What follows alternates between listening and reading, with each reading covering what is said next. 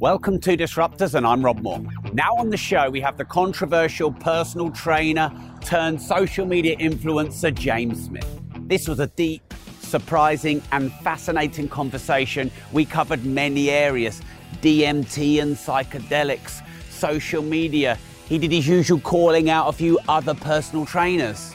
We also covered scams in the fitness industry, the emasculation of men, and his thoughts on investing. In the end, I had to kick James out. You'll see this is the most raw, uncut, and real conversation on the internet with James Smith. James, what's the biggest scam in the fitness industry? Well, here we go. Do you know what? There, there are multiple bunched together and grouped, and I've said this a million times. Where like we have consumers on the left, we have uh, you know the principle of how say fat loss, and I always talk about fat loss because it's the biggest market with the most pain points. Fair enough if you're a dude that wants to be more muscular, that is a pain point, and there are semi-severe repercussions of it where you know have body image issues or whatever. But obesity is something that objectively is harming lives and causing issues. So I say, okay, the principle here, creating a calorie deficit, reducing the amount of food you take in versus the amount of exercise. The biggest scam are people that position the method between the consumer and the principle. So the people that host this middle ground and actually keep the principle at bay and unknown because to me they're the scam artists because they're dressing up the solution in a way that gets people to buy into their methodologies and their methodologies only. So anyone that sells the method without the principle to me is a semi scam artist. I know what they're doing, they know what they're doing, and I've spent time as a consumer that's bought into these things. There was one called the Insanity Workout, and I watched the YouTube video, jumping around burpees on the floor, and I was like, this is what I need. People shredded, losing weight. I did the insanity workout for a month, trained every day, and didn't lose any weight. No one told me that I needed to restrict the amount of calories coming in. So I was thinking that my HIIT workout was going to burn calories enough for me to have pizza for dinner from Domino's. So that's why I got the chip on my shoulder. Is that their job though? The people who design the insanity workout, is that their job to talk to you about calorie deficit and all well, of that? Considering that I bought into the transformations that had occurred on it, and they were very savvy. They were probably one of the best digital marketing uh, salespeople at that time. I read somewhere they made 10 adverts using different demographics of different people, whether Hispanic, black, white, fat loss, training, muscle growth. Then over 52 states, they played all 10 adverts and then looked at which one in each state performed the best and put their marketing behind that. And then they had such a diverse difference in adverts going out to demographics. And I was like, wow, this was about selling programs. It wasn't so much about the end results. So, yes, it was this because they put a little pamphlet in that said, oh, these are some meal ideas for you. But I was like, nah, this is a workout based solution. So I did the workouts, put the DVDs in, jumped around my front room, left sweat patches on the floor. This little pamphlet with Greek yogurt and plain chicken breasts in it. It didn't it wasn't sold to me as an important thing because yeah, I suppose the product was the exercise. I saw you do a video with the, was it called the swimmer's dilemma? Is that what swimmer's body illusion. That's it, the swimmer's body illusion. And you know, you pretty much called the guy out by saying um, what he looks like isn't what he's telling you or what he does. So, in the sort of fitness influencer space, what do people peddle that's not really good for people? So, with that example, the guy the guy's first five seconds to a video, I was like, oh, this guy's a bit annoying. Like, what up, Kings? And like, I, I tried to make it, maybe I didn't get it across well.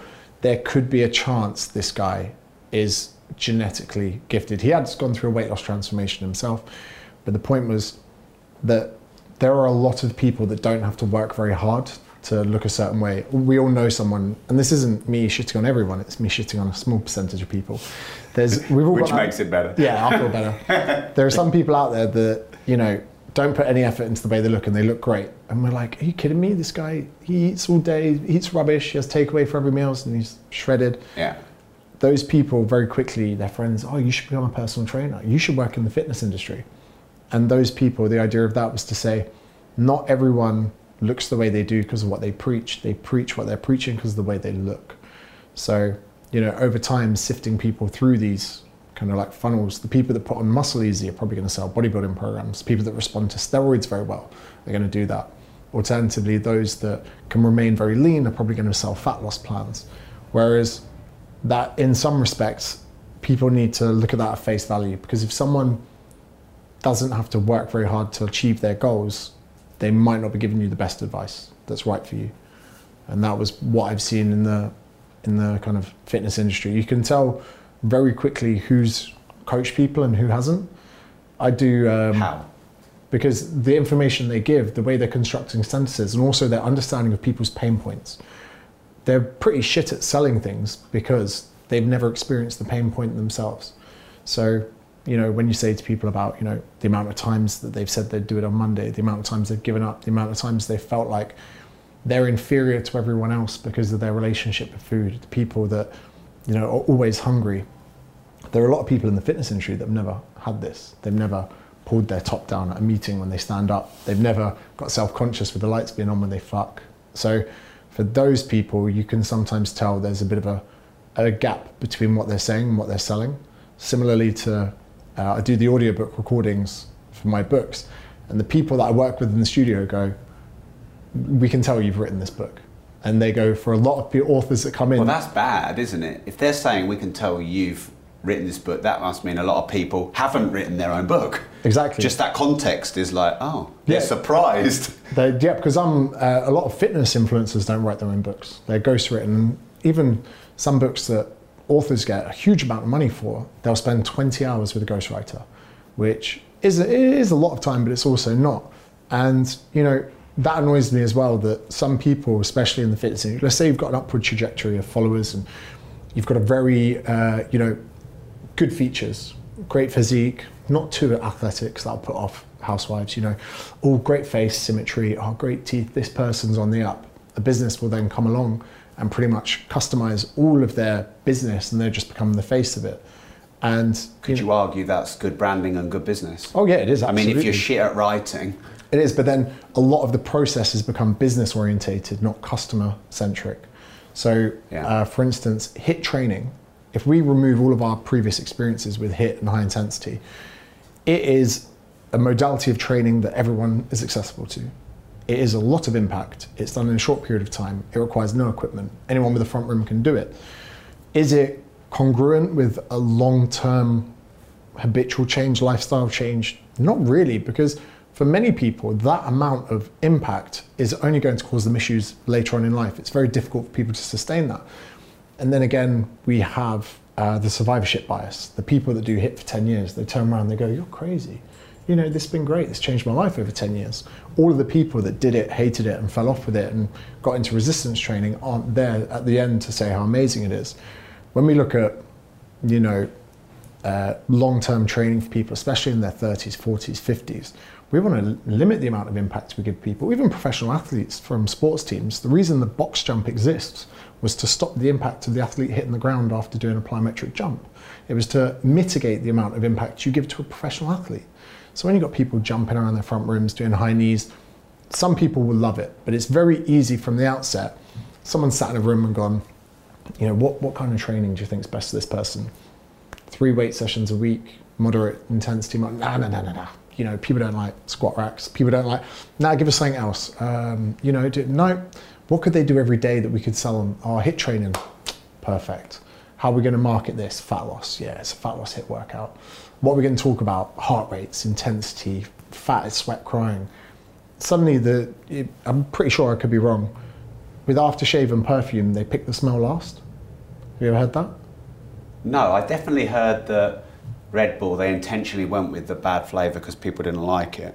Oh, really? So they doubled down on it to have a, um, I, guess, I guess, a contrarian and standout.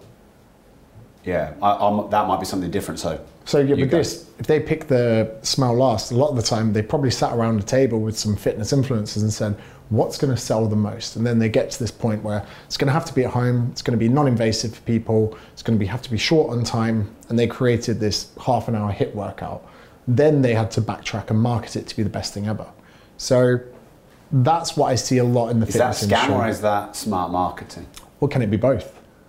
Yeah, because if you write a fucking great book that the market isn't interested in, is that a great book? I, I was interviewing my favourite rock star ever. It's not mega famous, but to me, it was basically like I was interviewing God. And he said, music should be selfish. you should write for yourself. You should not write for anyone else. Music should be selfish. And I thought, well, wait a minute though. It's your people who buy your albums and go to your gigs that like your music. Should you not listen to what your fans want and should you not be relevant to the moment? And where where is that line between I'm doing art because it's right, i.e. you want to write whatever fucking book you want?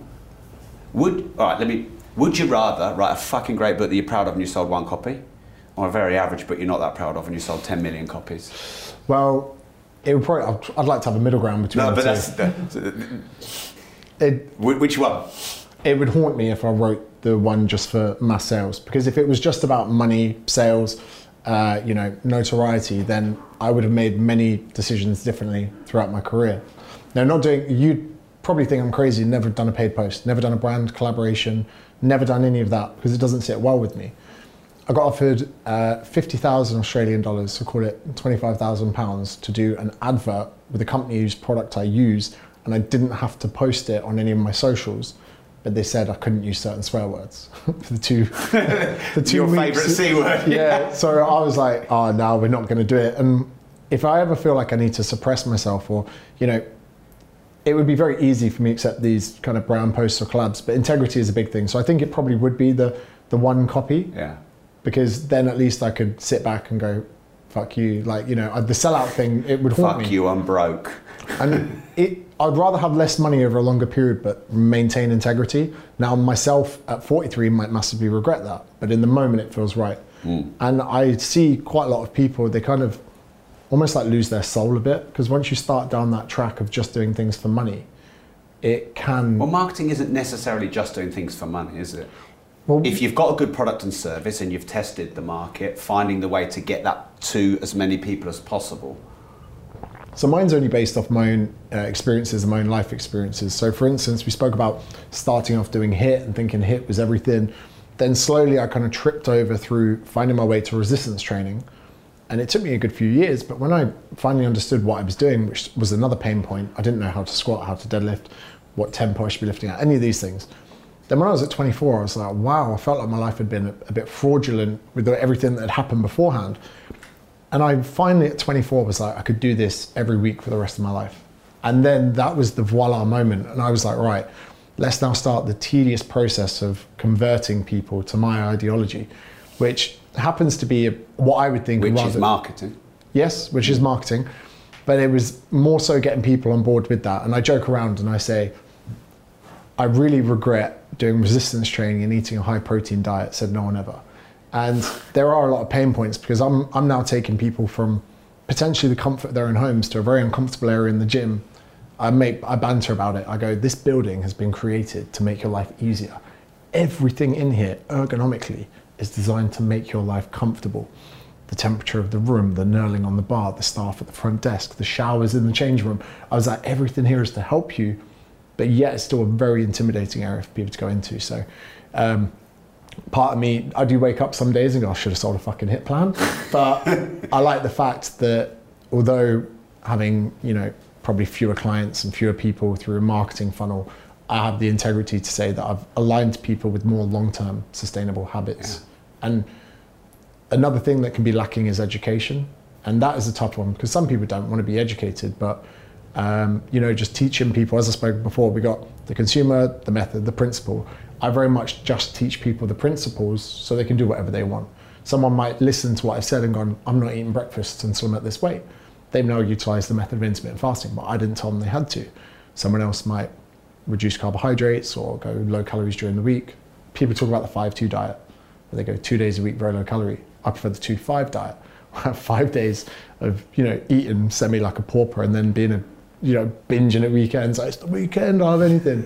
so, yeah, I think that's the best way, in my opinion, to do things. But again, like I say, I am littered with my own biases, but it seems to work for people. And I try and, in some respects, repel my prospects to the point that any people that I don't think would be served by my style are out funneled very early. So I'm left with a very strong base of people that are interested in doing business and they understand my values very openly. I had clients that sat with me. I'd have a consult in a gym. I used to work in a budget gym in Bracknell. They'd sit down. I go, James, you swear a lot. You get to the point. I think we're going to get on. I'm fucking fat. I don't exercise. I'm lazy as fuck. help. And I, I was like, wow, the first interaction I've had with someone was actually perfect for the mm. first time because I wasn't trying to be, you know, someone that appeases to everyone. Mm. Because then I feel like you can get some poor quality leads through your funnel, which are only going to cause you more pain running a business. Mm. What's interesting is you said up until I think you said age 24 or, or early 20s, you finally sort of found your flow and you felt like a fraud with the things that you were trying to figure out before. But aren't we all just trying to figure out our life? It doesn't make you a fraud because you didn't have it perfect when you started. Yeah, I mean, um, I still feel fraudulent to this day with some some things. You know, like the book stuff still is weird. When someone goes, oh, "I read your book, I really liked it," uh, to me it was like writing a well-paid blog. and at the end of it, when I finished it, I was like, "Oh, I can relax." Uh, that's why, again, even probably I felt very fraudulent when I did like corporate jobs. I'd sit in a suit and I'd be like, "Yeah, you know," I pretend I cared about the the job. I did. I recruitment sales. I was like, "Yeah, I'm a passionate individual." I wasn't. I just wanted to earn money so I could afford things in life. Then when I became self-employed and started running my own business, then the fraudulency just changed into getting paid. Every time I got paid, I was like, wow, I'm hypocritical sometimes. I struggled with the idea of I wouldn't pay myself for that same amount of money. So let's say I charged forty pounds for an hour. Every time I got paid, I was like, oh, I wouldn't pay me forty pounds.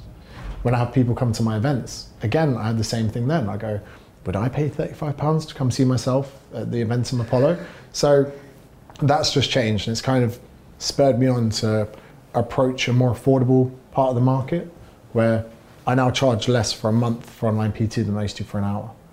But yeah, to your point, I think that that maybe will never go away. And you're, you're completely right. We're all kind of just trying to figure it out as we go along. Is that what people call imposter syndrome? Yeah, and some people refute this quite heavily. Uh, Paul Moore uh, from South Shields, he says, oh, you know, it doesn't exist. But I think we all do feel like imposters, and I think we all should at some point, you know, whether it's your first day as a CEO, first day as a father or a mother, first day mentoring someone at work. Yeah. You need to pretend you, you know what you're doing. For that, that day, I said to Steven Bartlett, I go, the first day you did your podcast, and you mean yourself, you need to turn up, you know, as an imposter to being a podcaster. You look at the camera, you go, hey guys, welcome. Today I'm joined by this guy. You've never done that before. That is you being an imposter, but you're, you're portraying the person you need to be for that moment in time. And uh, I think that's, that's genuine.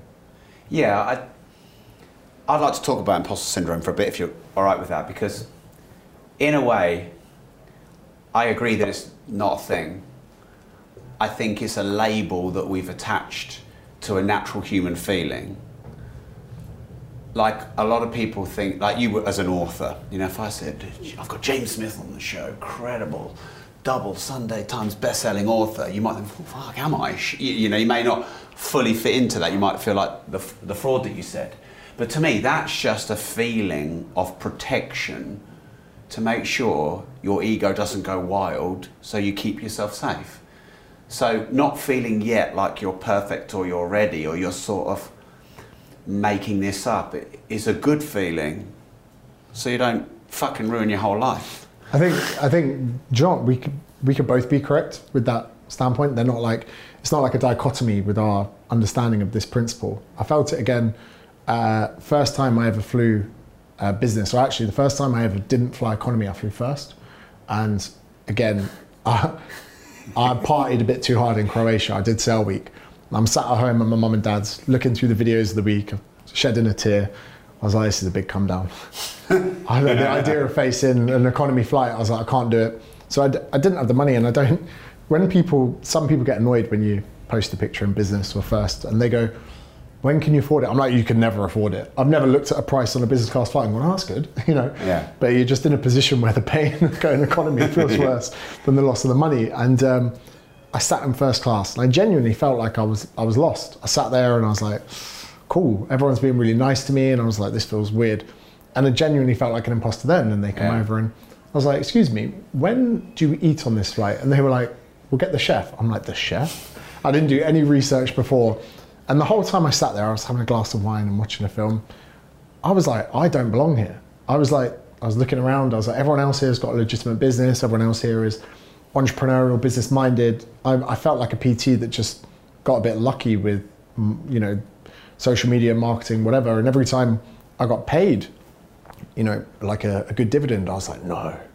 I was like, I felt like someone had put money into the wrong account. So for me, I think, as we spoke offline a little bit, I'm very fortunate to have an incredibly smart business partner who manages those things. And I kind of live in a, a vacuum, and echo chamber, even with large social media followings as well. Uh, I always loved playing video games when I was younger. Call of Duty, loved it. Whatever can be competitive, I love being competitive.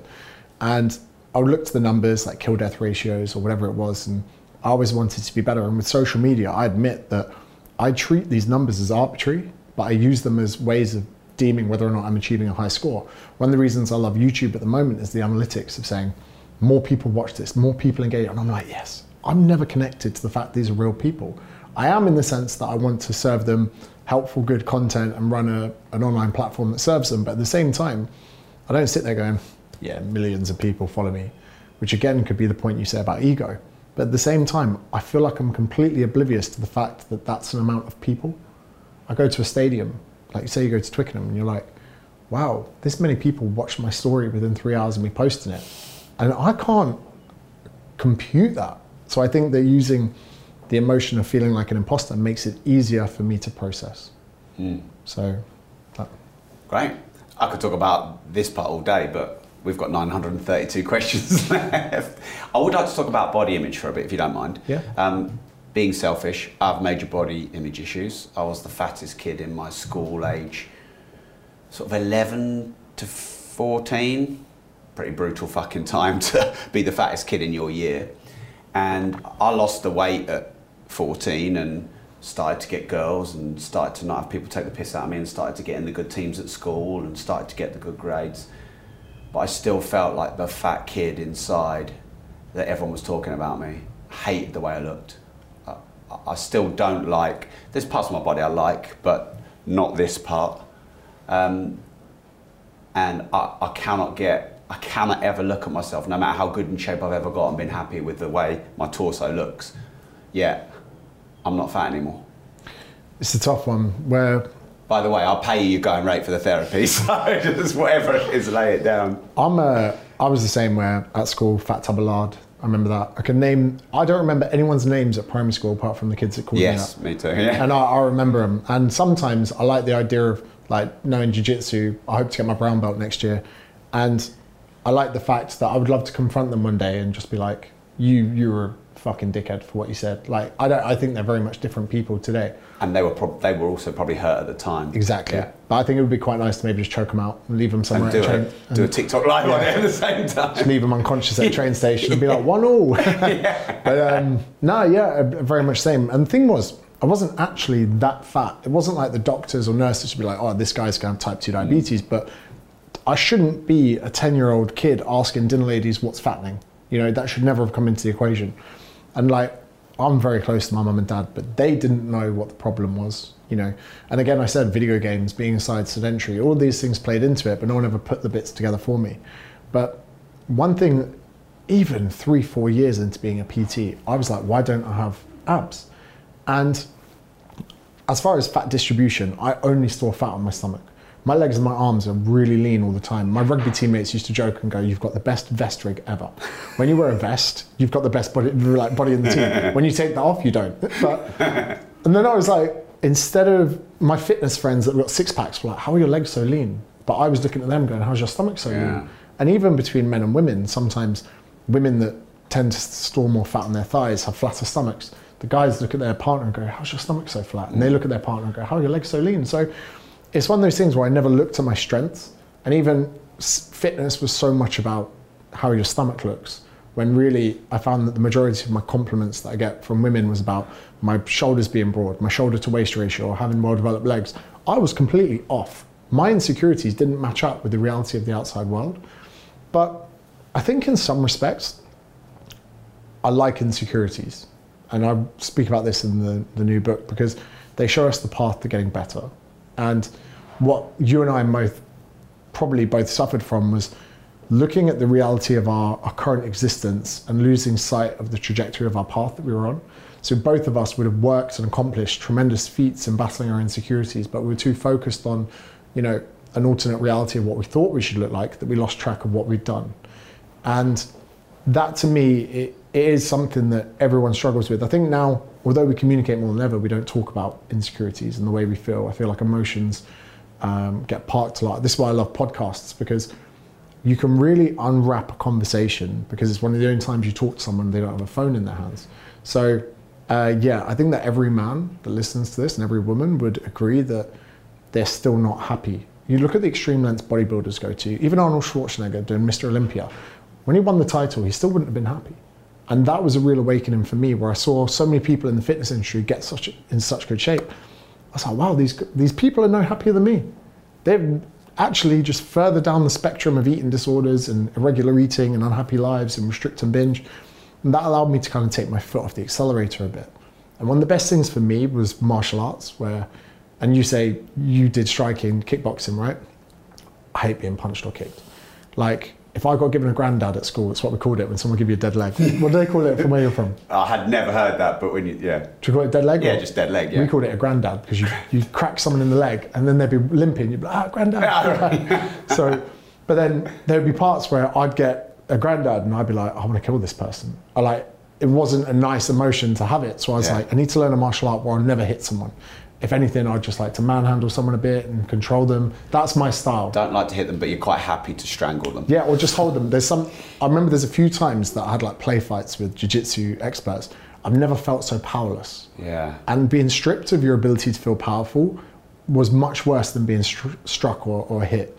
But now, having martial arts in my year, in like the last five years training, I love the fact that I've weaponized myself while my physique stayed relatively similar. So although my insecurities about my body fat percentage or whatever it is, they're still there. I know that I could spar for an hour tonight with a bunch of complete strangers that want to, you know, put me in an armbar or choke me out.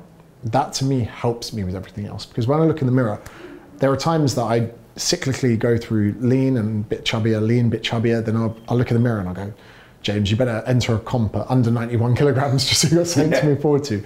But then I can lean back and know that I'm still a bit of a weapon, if that makes sense. So I changed the, I picked up the jumpers that were goalposts and in my later 20s moved that to something else. And that was one of the best things for me. Someone that's openly used anabolic steroids and um, in my younger years, you know, it was everything was about how I look, not how I perform. And I managed to escape that matrix and get into a little bit of CrossFit, which I never talk shit about CrossFit because I actually love it. Getting a bunch of people in a room. Can James Smith say, I'll never talk shit about? Yeah, just that. There'll probably be a few of them. Yeah, yeah. CrossFit would be one of them because it, it genuinely saved me a bit. Where Right. uh, every time you come off steroids, you get weaker and you get smaller. That's hard. But when I did CrossFit, even though I wasn't getting bigger as far as muscles, I was getting fitter. I felt better. My endurance was better. Yeah. And like I could go head to head with someone on a rowing machine. It was about effort. It wasn't about aesthetics. And that to me was a currency that I'd massively unappreciated. Right. And then in jiu-jitsu, it's very much the same. Effort and skill. Yeah. And to be able to have my values taken away from how I look was one of the best things that ever happened. Someone who's a men- mentor of mine, he believes that every upside has a downside, every downside has an upside, and everything has equal upside and downside. So he says everybody who has a body, there's parts of their body that they love and parts of their body that they loathe, no matter who they are. What do you think about that?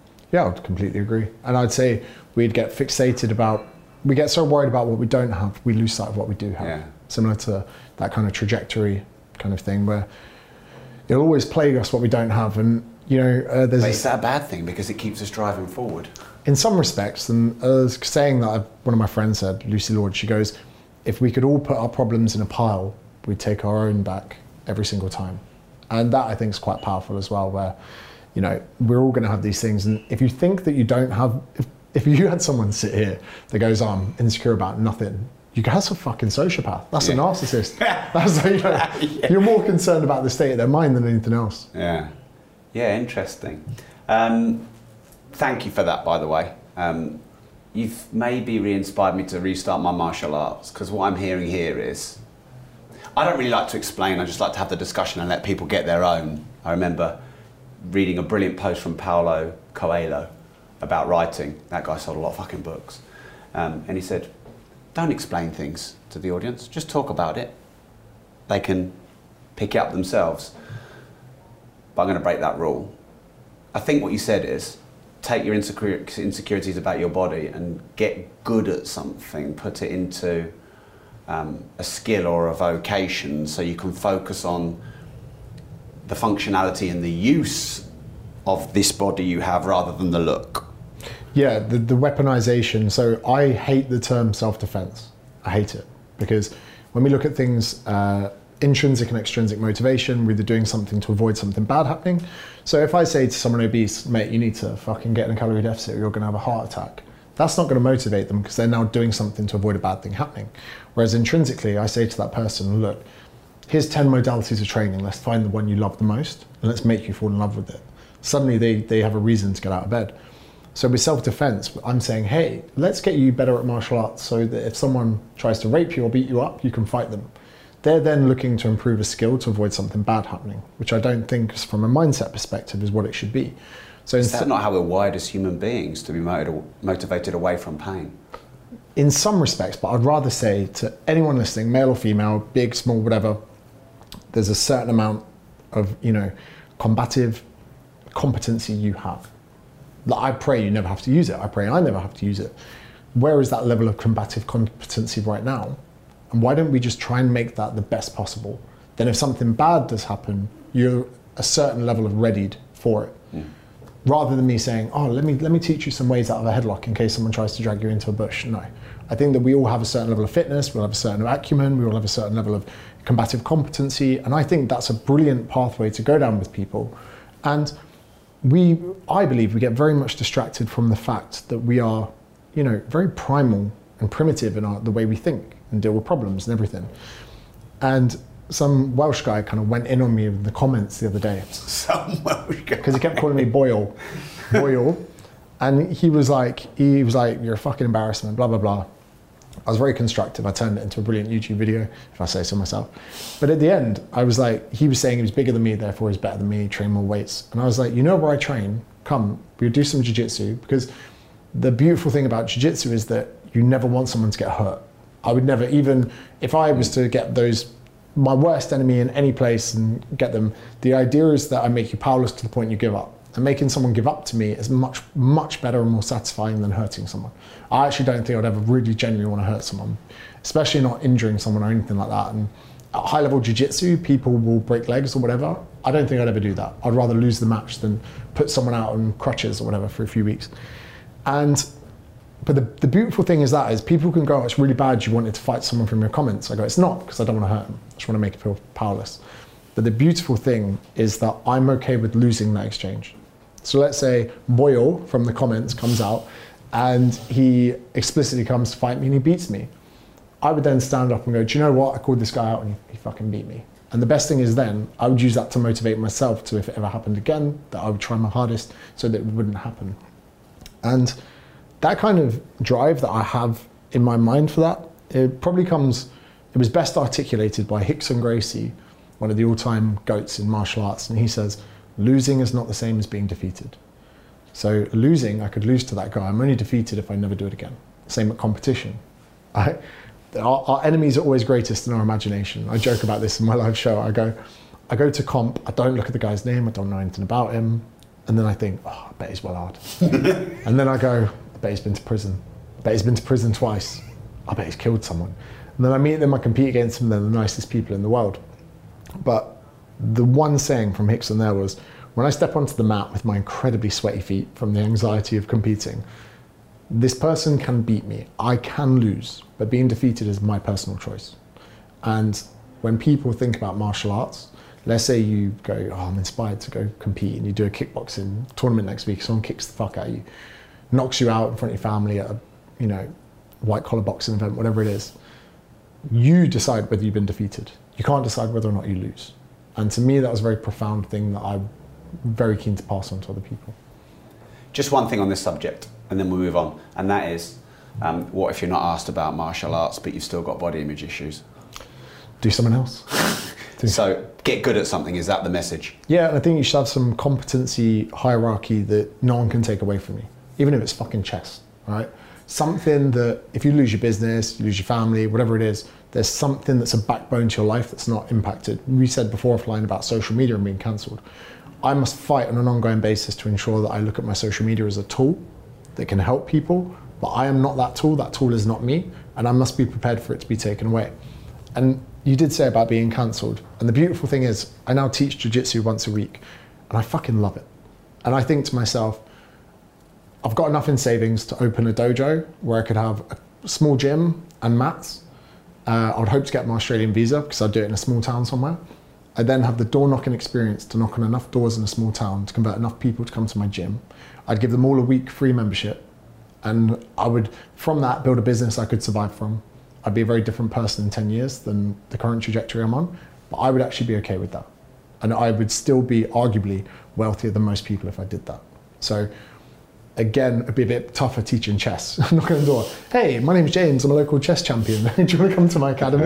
It'd be a bit different, but um, as you can tell, even me talking about it is something that I'm very passionate about. And um, I feel like I've almost protected myself from the world going to shit by having that mentality. Mm. One more fitness related question, and then we'll go into confidence. Okay.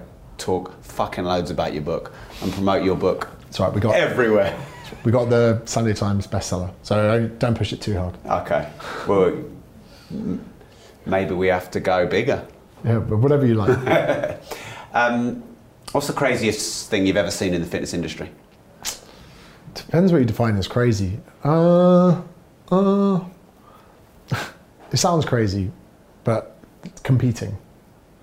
I don't get it. And this again comes from a place of ignorance.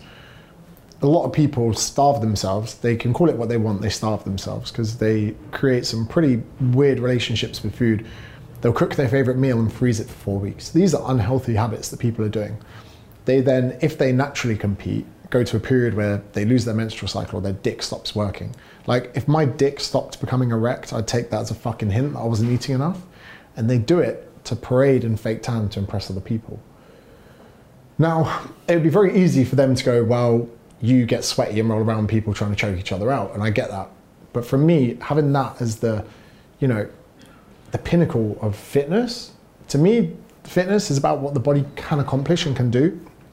And let's say we use CrossFit and competing. On the day you would compete in CrossFit, you'd perform your best. On the day you compete in physique, you perform your worst. And to me, that is paradoxical. It's almost like an oxymoron. Mm. That we would hold that in a highlight and go, this is fitness, which mm. is what a lot of people a lot of people that are obese and overweight will look into the fitness industry, see that and go, fuck that, I'd rather have type 2 diabetes. And that's what I think is crazy. So is mu- much of the fitness industry a scam then in that regard? Some people love it, but the thing is, I've worked with quite a lot of coaches uh, to better their kind of fitness business, and they'll say, oh, I'm thinking about competing. And really, what they're looking to do is be accepted by their peers, not to build confidence or make themselves a better person. So, you know, if I could, I've talked a lot of people out of competing because people magnetize other people's values. I think in modern day society that happens a lot, and we'll get into that when it comes to like mortgages.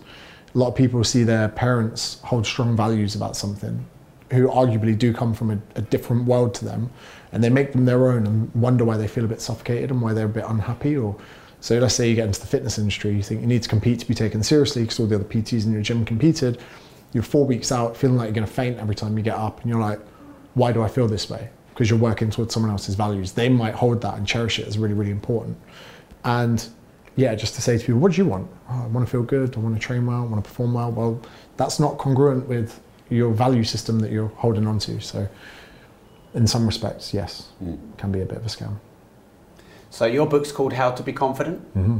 Can anyone be confident?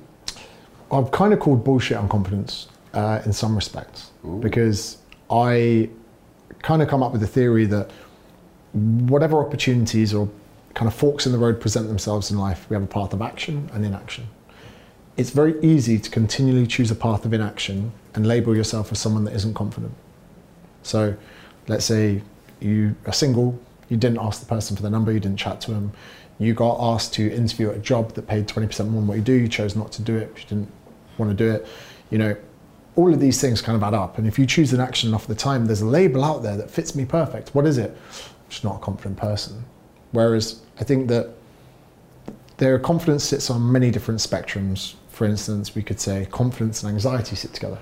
Anxiety is predicting an outcome of failure, confidence is predicting an outcome of success. Then, when we look at failure as a bigger picture, you know, confident people have a good relationship with failing, not a good relationship with success, especially entrepreneurs. Like, you have an entrepreneur that creates a business or a system and it's not working. They're okay with that, they don't take it to heart. Good entrepreneurs, anyway. They can appreciate that something's not working Whereas someone who's maybe looking to dip their foot into the entrepreneurial world of building a business, but they're so petrified and crippled by the idea of failing that they never actually get to accomplish anything. So then we can call confidence this, you know, magical way of being okay with failing. I also see, you tell them media trained here. You can also, uh, there is a utility to failure that we don't talk about enough. So people see failure in a bad light. But with every failed attempt, we can develop competency. So I used to knock on doors for a living, selling gas and electric for npower. I made a sale one in a hundred doors. Was I getting beaten up and deflated by the doors when people told me to fuck off? I was like, no, because I just got the opportunity to pitch to a stranger there. My heart rate is dropping with everyone. I'm pronunciating my words better. With every person that told me to fuck off, I should be grateful because they've set me up for a better pitch with the next person. So, you know, even the, this, this big realm of confidence, is it a guise to inaction? Is it because people have got a poor relationship with failure? Is it a bullshit excuse to, you know, not take the paths in life that people want to. And the book was a great opportunity for me to present biases that would potentially hinder people and a few theories that can help people choose the path of action. Is there an argument to say that everyone, no matter who they are, has areas of their life or parts of themselves where they have high confidence? Driving whether they are outwardly looking like a low confidence person, and conversely, someone who outward, outwardly looks like a confident person has areas of their life that they're insecure and lack confidence in. 100%. So 93% of drivers. Up on my own, yeah. Oh, sorry. sorry. I was going to think, what an arsehole. I was trying to look cool. Uh, I was trying to do it like on the slide. Yeah, yeah. While I'm talking. Sorry, yeah, yeah, sorry. 93% of drivers rate themselves as above average. so like for straight, yeah. rule over quite, like uh, 75% of uh, like DNA exoner- exoneration, exoneration, where people are found to be innocent, not guilty, uh, is from faulty eyewitness testimonies. So human beings have the the ability to be, you know, overconfident machines. But you're completely right. If you said to me, right, James, you got to do a 20 minute talk to 5,000 people, or you got to go ask that girl in the red dress for a number, I would like, give me 10,000 people you know, that, that to me is more comfortable. Whereas, especially because I have a girlfriend now, that'd be a bit, you know, I'll be very nervous. But, you know, so we all have gaping holes in confidence in different areas of our life where you have some people that, you know, might be slotting a kick for goal, you know, in a rugby stadium full of people, absolutely fine. Post match interview, they can't get their words out. So, yeah, there's definitely different spectrums. I think even the most confident people have definitely got holes in there. And then on the flip side, yeah, people that are low confidence do have the ability to be overconfident. Even, you know, uh, one of my favorite biases is uh, the availability bias, where the information that we have available to us paints a picture of our reality. So I live on Bondi. People go, oh, you scared of sharks? Okay, well, way more likely to drown. And they're like, what? I'm like, yeah, people drown there every day. See people pulled out the sea wearing jeans, you know, like people that just got a little bit too close to the rip they get resuscitated on the beach. I've never seen anyone get bitten by a shark. Again, taken off on a plane, and everyone's like, oh, shitting themselves about the plane. I'm like, your Uber drive here was way more dangerous than, you know, the plane taking off. So uh, if I was to say someone, you know, in a debate, what's the most dangerous source of power? They go, nuclear. They've got a false sense of confidence through the information that's been made available to them. Whereas deaths per kilowatt, solar is much more dangerous because of the people falling off roofs fit in the solar panels. So the information people have available to them skews their reality and it also gives them a false sense of confidence. So as much as people think and label themselves as not confident, they often have overconfidence in other areas, mm-hmm. whether they know it or not. So therefore, is confidence not a thing that is a persona? It's individual areas within our lives that we've either mastered or disowned. Yeah, and I mean, uh, if you go onto 16personalities.com, none of the personalities are confident. you know, they're not assigned to personality types. No. It's a perception of your reality. And but we make it about ourselves. You're a confident person because you do all your shows and you've written all your books and you're good on social media. The sweat, sweat patches otherwise. I'm not a confident person because I couldn't do that. Often mm. we pedestalize other people and think, wow, they're confident because they're so good, I could never do that, therefore I'm not confident. But that person might be really confident in chess, for example. Exactly. So it's a very good label. People do need a label for their inactions. They need something to lean back on as to why they're not doing things. It makes them feel better. So it's a, a, a, a validation for an excuse. Hundred yeah. percent. And, and, mm. there are some people that probably have got naturally very high levels of anxiety. And I'm not saying that, oh, mate, just snap out of it. Yeah. I'm saying all, all of our start points are very different in life. And I think that, you know, confidence in some respects is a very easy excuse. There might be some people very much crippled by it. And I say as well, I have a theory, this isn't backed up by science, but when you look at dogs, right, you might have a very timid dog or a very confident dog. The timid dog has built a reality of experiences that have happened in its life. Maybe abusive owner when it was young, whatever, timid because every time it's gone near a human, it might have been hit or mistreated. Whereas dogs that grew up in my family household, nothing was a threat. They were always fed, looked after, throw a tennis ball for them. So when they went out to a busy road, they didn't see cars as a threat and it didn't end well for any of our dogs that got run over. So we must take into account that our starting points are very different because if you've been suppressed by your family, your friends, your loved ones, you've been shit talked about and bullied, and you've experienced trauma and all of these things, that does hinder your perception on the reality. So it's not me going, just pick the path of action, mate. It's about taking note and taking stock of the fact that we all have these different start points. But, you know, whether you start at zero or you start at one, we still need to appreciate and have the same kind of values and, and you know, perception of the outside world. And yeah, really all you're trying to do, you're not trying to make anyone a superhero, you're trying to make them reach their full potential. So, is there an upside benefit of lacking confidence? Society rewards confidence. I think society also rewards overconfidence uh, in, in some respects. Is there a utility to not having a lot of confidence, apart from potential humility? I'm not sure. Or, or, not overt public failure, which thousands of years ago would have been a bit of an issue, wouldn't it? Yeah, and I mean this whole failure thing as well. Before, back in the day, back in the day, we used to fail legitimate. Uh, we used to fear legitimate things. Now, really, all we're fearing is embarrassment, rejection. Uh, you know, anything that's going to damage our self-esteem, things not going right.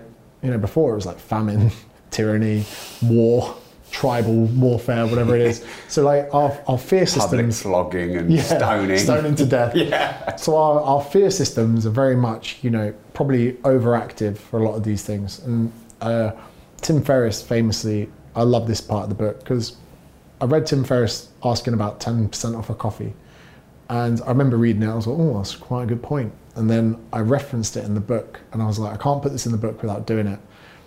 And I tried to get across to people, you don't ask 10% off a coffee to get 10% off. You do it so you look like a dickhead in front of everyone and that it's embarrassing and that you'll get rejected. And so I was in Sydney in Wynyard. I know exactly the coffee shop, time of day, everything. And asking for that 10% off was one of the most embarrassing moments of my life. And that was much more uncomfortable than talking to big shows or doing a podcast or whatever. It was only afterwards that I realized it wasn't as bad as I thought. And we all experience this in our life, whether we approach a stranger or we ask for promotion or we interview. So that sense of relief when we come out. And we should really take stock and evidence of how, in hindsight, things are never as bad as we perceive. Our imagination builds things up to be much, much worse than they are in reality. And uh, there's a quote in Ryan Holiday's most recent book about um, about 100 years ago. There's a story of a uh, some How come you've read everyone's fucking book except mine? I'm sorry about that. I do need to read it. Um, I'm just playing. this. Like, uh, and he says that they could hear wolves and they're walking through like high grass and there's like, oh, there's enough wolves here. We're all going to get killed and devoured. And it turns out it's just two wolves making all the noise. And they say there are always more wolves until they're counted. And it's one of those things in life where mm. until you appreciate that your enemy is always greater until you count them, you're, you know, uh, all of the things that you fear in life are only as bad as your imagination makes them. And then in hindsight, you'll realize they were never as bad as you thought before. Is it easy for a privileged white male to talk about confidence? Potentially so. I've never lived the life of anyone different, so there could be a sense of, um, you know, naivety and ignorance to it. Now, this is a sensitive one because it's a top, topic I get cancelled on. I want to do. Uh, I'm hopefully going to. Well, you didn't you call them woke? I don't think I've said that on my podcast. I think I've only said that word once live in 16 years. I'm going to do it. Woke cunts. Is that what you called them?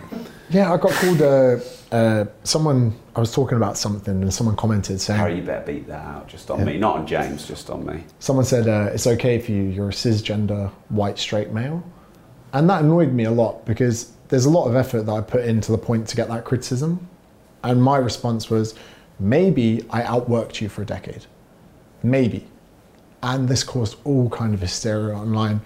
And the point was valid, and a lot of people were like, yeah, maybe he did do more because hard work. Thank you very much for the mine up. hard workers will never show you how hard they're working. It's like one of the biggest. Too busy fucking working. Yeah. Yeah. and do you know what? I would say that I acknowledge some privilege in the respect that my mum and dad are still together. To me, that's a massive privilege. Mm. I am privileged in the sense that, you know, my dad worked in the same company for 50 years to the point that they're still in the home that I grew up in, so I have a bedroom. So right now I'm staying in that bedroom. If my parents had split or my dad downsized or, you know, hadn't been financially smart or even to the point of being so consistent with his work life, I wouldn't be in the position to just come back and go, hey, I want to stay with you. So there are some things I'm definitely privileged about. I'm privileged in the sense when I was born, because being born in 1989 meant that at 26, which was a perfect age of just being mature enough to get a point across, but being young enough not to be past it, the video sensation on social media took off. So there are so many things I'm privileged for. But I, I joke, and again, I could be ill hearted saying this. If I was gay, I'd be using that to an advantage, right? I would have the gay community. I'd be the gay PT. You know, I'd, I'd be using that as a niche. Some say you could pull that off anyway. and uh, but it, it is crazy. The left and the wokest kind of mentality is crazy. I I did a jiu-jitsu instructional, like a short video, and I'm mounting a guy and my crutch is quite close to his face. And I made the title, It's Not What You Think. So then people go, What is it? You know, inquisitively, I wanted to appease to them. And someone in the comments goes, You're gay baiting? I say, Excuse me? He goes, You're gay baiting. You're a straight man and you're performing what is perceived as a, a gay action. Therefore, you're misleading the gay community. And I was like, Wow. Like I said, Mate, I'm, I'm really sorry, but do you know that I'm not gay? And they put this long paragraph. He was like, I'm so sorry. You know, I didn't mean to assume your sexuality. I was like, what's going on here? Then we saw a, a tweet going viral with Jameela Jamil recently where she goes, someone was giving her grief on Twitter and she misgendered the person. And she goes, the standard on Twitter is not good enough. You now must put your pronouns, not just in your pronoun area, but in your name on Twitter so that people don't have to go to your profile to know your pronouns and then someone else comes in below her and goes, No, no, no, how dare you put that back on the person who you misgendered as their fault? You should have done the due diligence to go look at their pronouns in their bio. Don't use your laziness to go into the, the profile to find out their pronouns.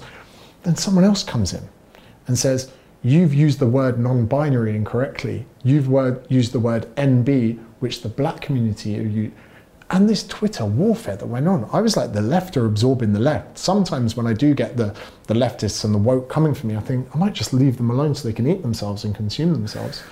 And um, what I should have done, probably a bit more classily, was to sit back and just try and get in the, the headspace of where that person was.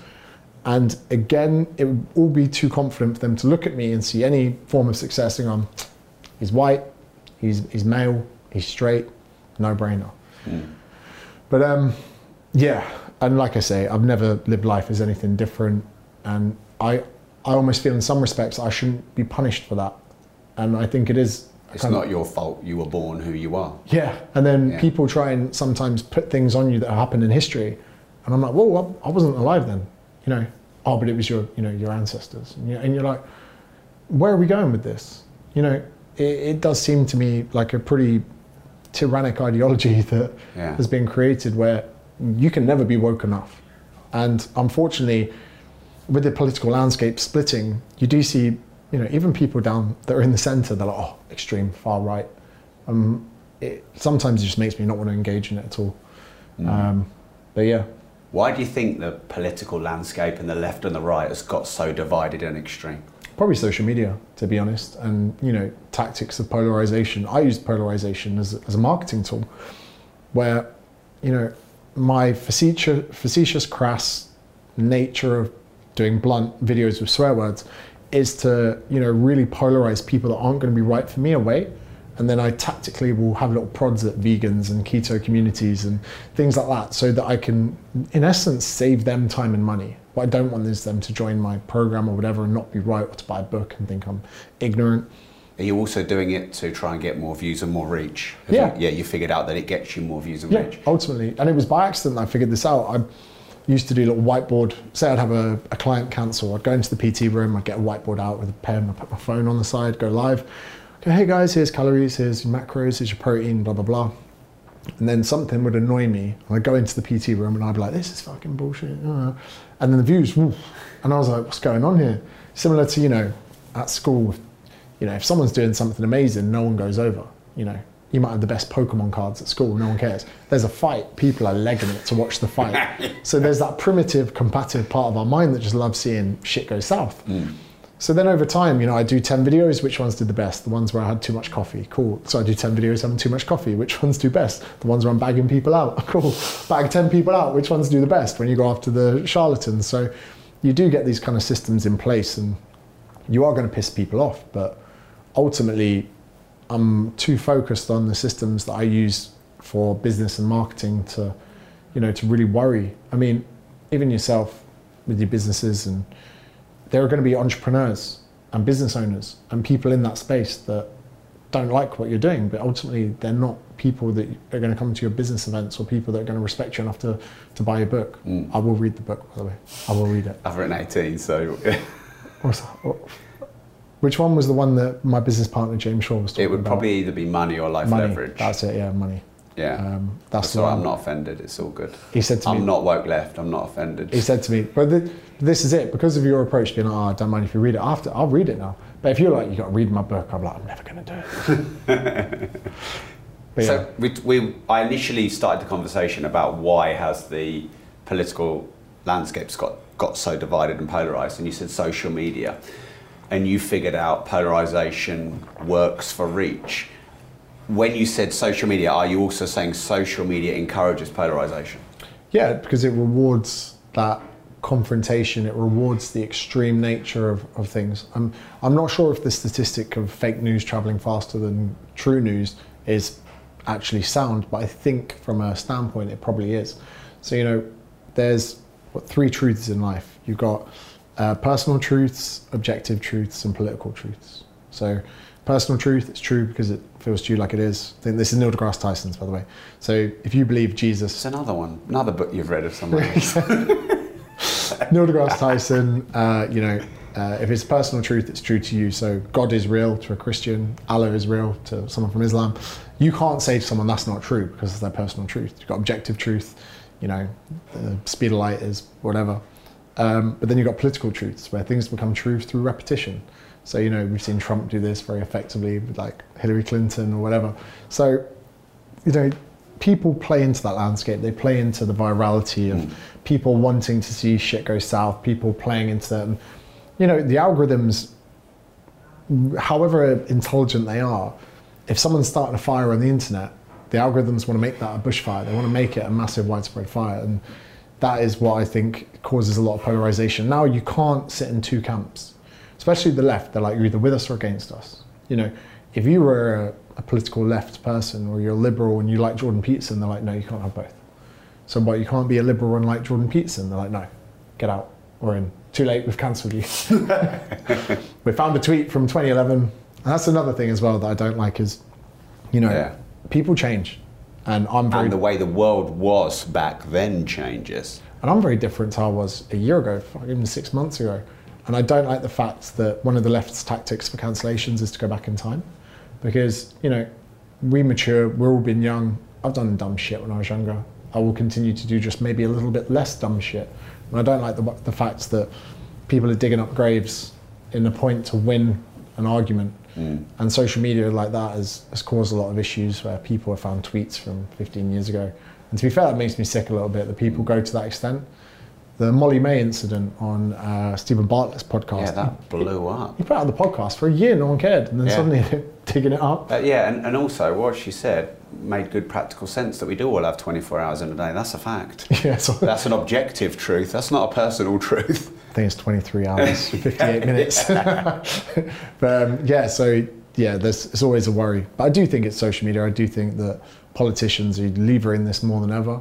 Especially, you know, if you can't raise your own profile, put someone else's down, which I've been mm. guilty of before. Yeah. So what's to blame though, the algorithms or the people? Because if you think about it, algorithms can only gain people in a way that people's minds work. If we didn't react to all the extremism, extremism wouldn't work. Oh, we're to blame just as much. Again, with the whole confidence thing, it's easy to blame. Social media, it's also easy to blame. Yeah. Oh, the algorithm. Fucking fucking algorithm. Meta, I've said it. that loads of times. Why, why is the world hating each other? Not not humans. It's No. obviously AI. Yeah. So yeah, I agree with that. yeah. Right. Um, do you struggle with confidence yourself? At times, like not- Oh, sorry, one more thing. Let me go back. Um, trolling online versus face to face. So you call people out, um, but if you had three very left people here, would you call them all woke cunts? Or would- would you be I'd more wait- polite face to face than you are on your on I'll, social I'll give them the respect until you know. I, I would respect everyone. I think online it's quite cool to throw. You're abrasively throwing things into the fire, and then when that fire explodes, you don't have to be there. Put your phone down. so a lot of the time, people are like, "Oh, have you seen the response video?" I'm like, "No," and then they're like, "Are you going to watch it?" I was like, "No." Like so, sometimes I'm just literally a bit of petrol in the fire and I leave it. if people are in the room, I'd actually like to probably try and have an objective conversation because it's easier to understand someone when you're looking eye to eye with them. Whereas online, people don't want to learn. They don't want to find a middle ground. They're throwing petrol on from their side. Yeah. We're throwing it on from mine. So yeah, uh, no, I wouldn't. I'm never rude to anyone. And if anyone criticizes me, I've only ever had one bad experience with someone face to face, and I just politely asked them to leave the table we're drinking at because someone I was drinking in Sydney, uh, near the Opera House, and I think it was two girls and a guy went past, and we're on a big table like this. And I said, "Hey, join us if you want. Like, you know, we're not precious. Just please don't record anything we say and put it on the internet because we're currently shit talking one of our mates." and they joined us, and uh, one of the girls, one of the weirdest ones, she just started going in on one of my friends, saying he was riding the coattails or something like that. And I was like, was like, would you fuck off? you know, and I just said, please can you leave the table. That's the most horrible interaction I've ever had in real life because people are very different behind screens. Yeah. This is this was where I was digging. Really, shouldn't be digging with questions. I should just be asking them. But the fact that we can sit behind a computer now, we can be much more brave and aggressive with our opinions. And it's like the car syndrome, isn't it? When someone's angry at you in a car and then you stop, and then they get out, and they're like, oh, "You're all of a sudden really nice." There's some there's a really strong correlation that I'm fascinated with with uh, people being on their own and the levels of aggression. So we rarely experience road rage when we're in the car with people. It's when we're isolated on our own and we've been together for a long period of time. We also saw that people being locked down and confined to their own homes made people very angry. And I seem to think that the, the more you segregate people and isolate them, the angrier they become. Right. So I believe that the majority of people that are trolling or being mean online are very lonely people. And lonely people don't find themselves in social settings, nor do they have the confidence being in a group. So I think that the people that give you the most shit would never confront you. One, because they're on their own.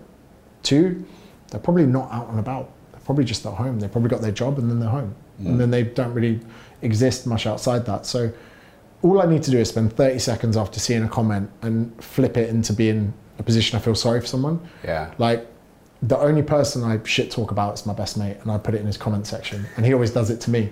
If I post something, an hour later, I'm like, "What's he said?" And he said, "So it's got like 300 likes." I'm like, "You bastard." So yeah, I think that if anyone out because people are shit talking or criticizing you or saying bad things to make themselves feel better. Mm. That's it. Yeah. No one's doing it to make So it's not themselves even feel you. Yeah. Yeah. And I look at that and I go, wow. And sometimes I do bag them out. I go, hey mate, I hope your life gets better.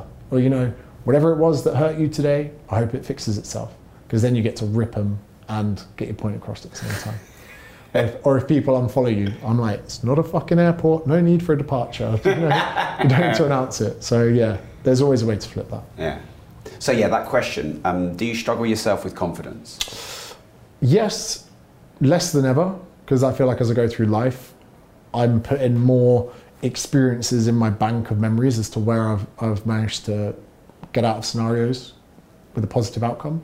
So, for instance, podcasting, you know, TV, radio, all those things that still do make me nervous. I still do get, you know, performance anxiety, but I've, I've collated quite a lot of previous experiences so that I can build a good case for myself that I should be all right.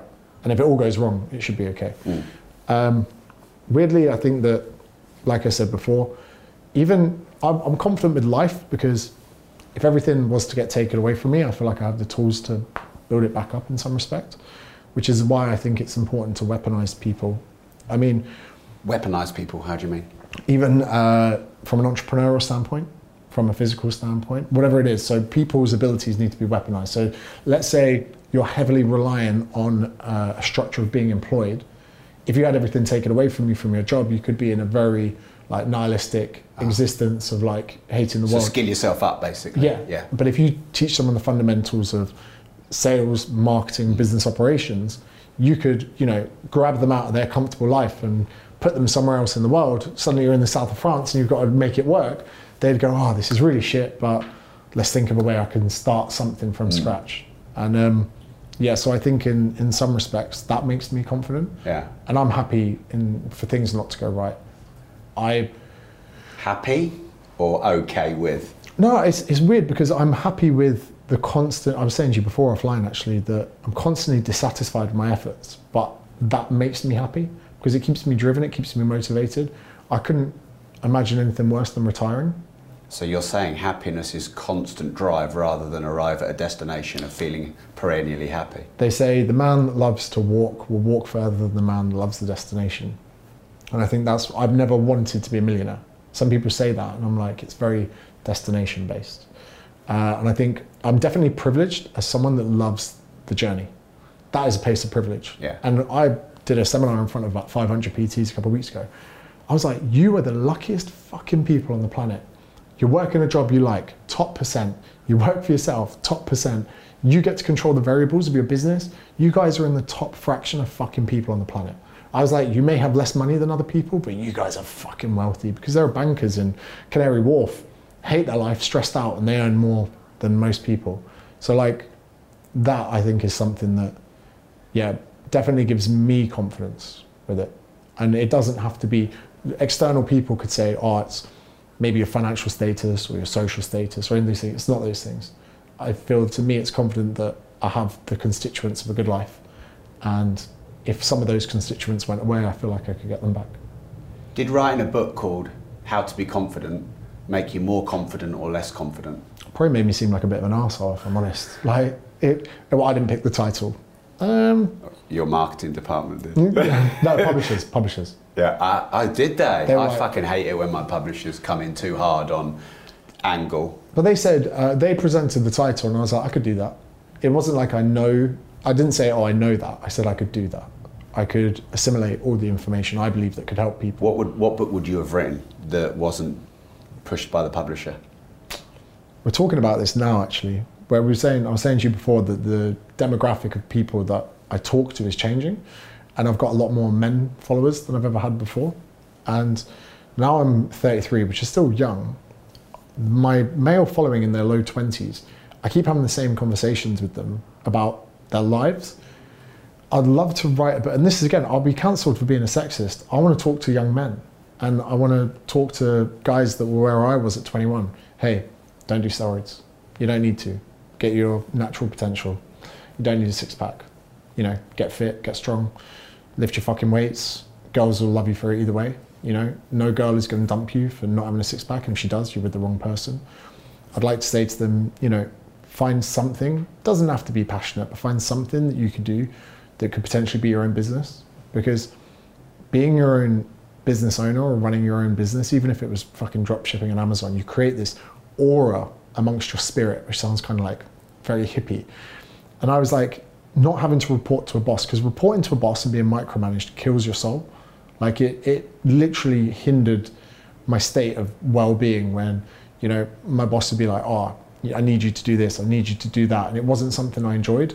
It was like recruitment or sales or something like that. Just remember that's your truth, not objective. Yes, of course, I yeah. have nearly 200 staff, so I hope they're not No, fucking no, no, listening but to this. like um, so, so some of these young guys, because I'd be talking to myself. Yeah. There are some people that are happy for the security, similar to being secure in other areas of their life.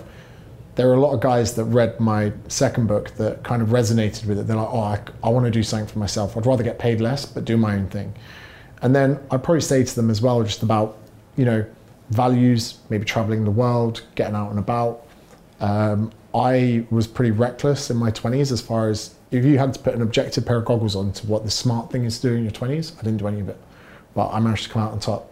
And I'm not saying this is a blueprint for people to follow. This is a blueprint for people that have resonated, resonated with my journey. Mm. I'd love to write a book for them and just say these, these kind of lessons that I could have done with a few years earlier. Kind of grateful they didn't. And I'm in the gym and guys will come over. I'll be like, oh, James called, can I get a picture? I'm like, sweet. I'm like, what do you do? They're like, oh, I work in insurance. I'm like, do you like it? They're like, oh, not really. I'm like, how old are you? They're like, I'm 24. What do you want to do? They're like, be a PT. Yeah. And then I'm like, why don't you do it? They're like, oh, my job pays well. And I go, yeah, cool, keep doing it. Five years, you'll probably have a chick pregnant and you'll be living in a housing estate, you know, a couple miles out of town because, you know, you, you might not be able to reach the heights of whatever. And then they kind of have that little moment. They go, fuck, my life is happening before my eyes. And I'm not convincing someone, I'm not like brainwashing them, three, two, one, you're in the room. I'm just giving them the advice that sometimes they would need. And they go, oh, I've been to Australia a few years ago. I did my one year working holiday visa. I love it. I always wanted to go back. Another guy, I go, how old are you? Because I'm 31. I go, well, after 33, the visa rules change. You need to go in the next two years. I go, you got a girlfriend? They go, no. I go, oof, it's never going to get easier than now. And those bits of advice that I love because I've also bumped into people in Australia that are like, I read your book, I moved to Oz, I'm the happiest I've ever been. So I'd love to write something to those people. Mm. I want to come back to the book bit because it's fascinating, but do you think men have become more unfulfilled and emasculated? Uh, I think they've been appreciated less. And that's very much a Jordan Peterson kind of thing. Appreciated where, less for being a man. Yeah. yeah. And I mean, like, I'm very fortunate. I come from a very traditional household. My dad worked, my mum looked after me and my sister. And I'm very glad it was that way around, not the other way around, because my dad only knows how to make toast. But uh, yeah, it kind of feels like what used to be a virtue for a man is now a sin. And I'm not too sure about that. And, you know, more that worries me is the landscape that I think it's amazing that women are getting better educated than ever. But there are repercussions to that, like having kids later. Like, uh, you know, more women are having children after 30 than before 30 for the first time in history.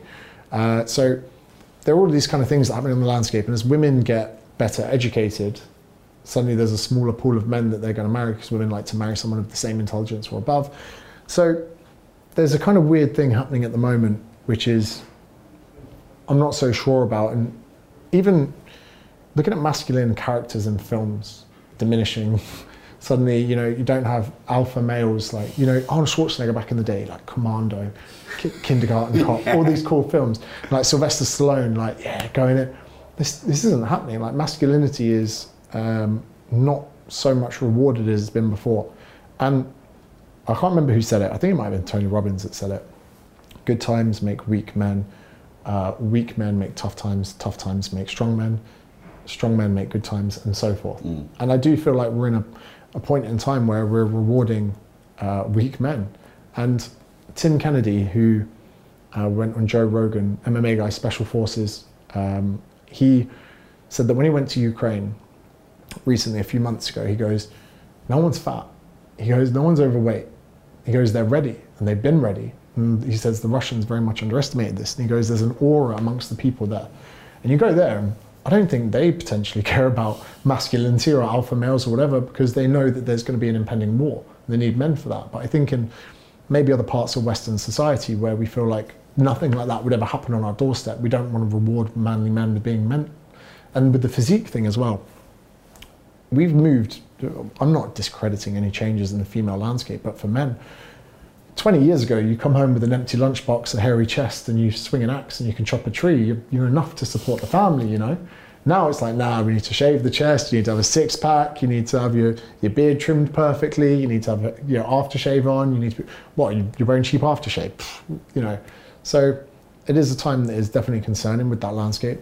But to so whether where it's going to go, I don't know, but it is an interesting one where men are definitely getting a tough time, and even to say that is suddenly to discredit all of the issues that females have had with like women's rights and misogyny and all of these things. So it's something you have to tiptoe about, but in the bid to try and make the world a better place, I don't think we should be putting men down. Mm. I did a video today actually reacting to a TikTok uh, of someone saying the difference having hair makes. It's Prince Charles, Prince Charles, not Prince Charles, Prince William. And since he lost his hair, they were like before, after, and the after was with the hair. They're like, oh my god, having hair on a man changes them so much for the better. So I took that and I was like, fucking hell. I was like, ladies, can you not do this? Because there are some things out of you know, control for men. One being hair loss, two being height. And these are two things that you're hugely categorizing men on. Most women on dating apps have their preference for height over six foot. And that's suddenly 15% of the population. So 85% of men now are swiping and they won't even get a response because they're not tall enough. And that's not even a predictor for longevity in a relationship, someone's height. So you're like, fucking hell, don't do that. And then with hair loss, the amount of people going to Turkey to get like hair transplants, I'm like, you're, you're really building the insecurities of men when really you should be like, we should be all working together at the end of the day. We all need men and women to get on. And it really annoys me to see shit like that because that will impact and negate the self esteem of men out there. And to accomplish what?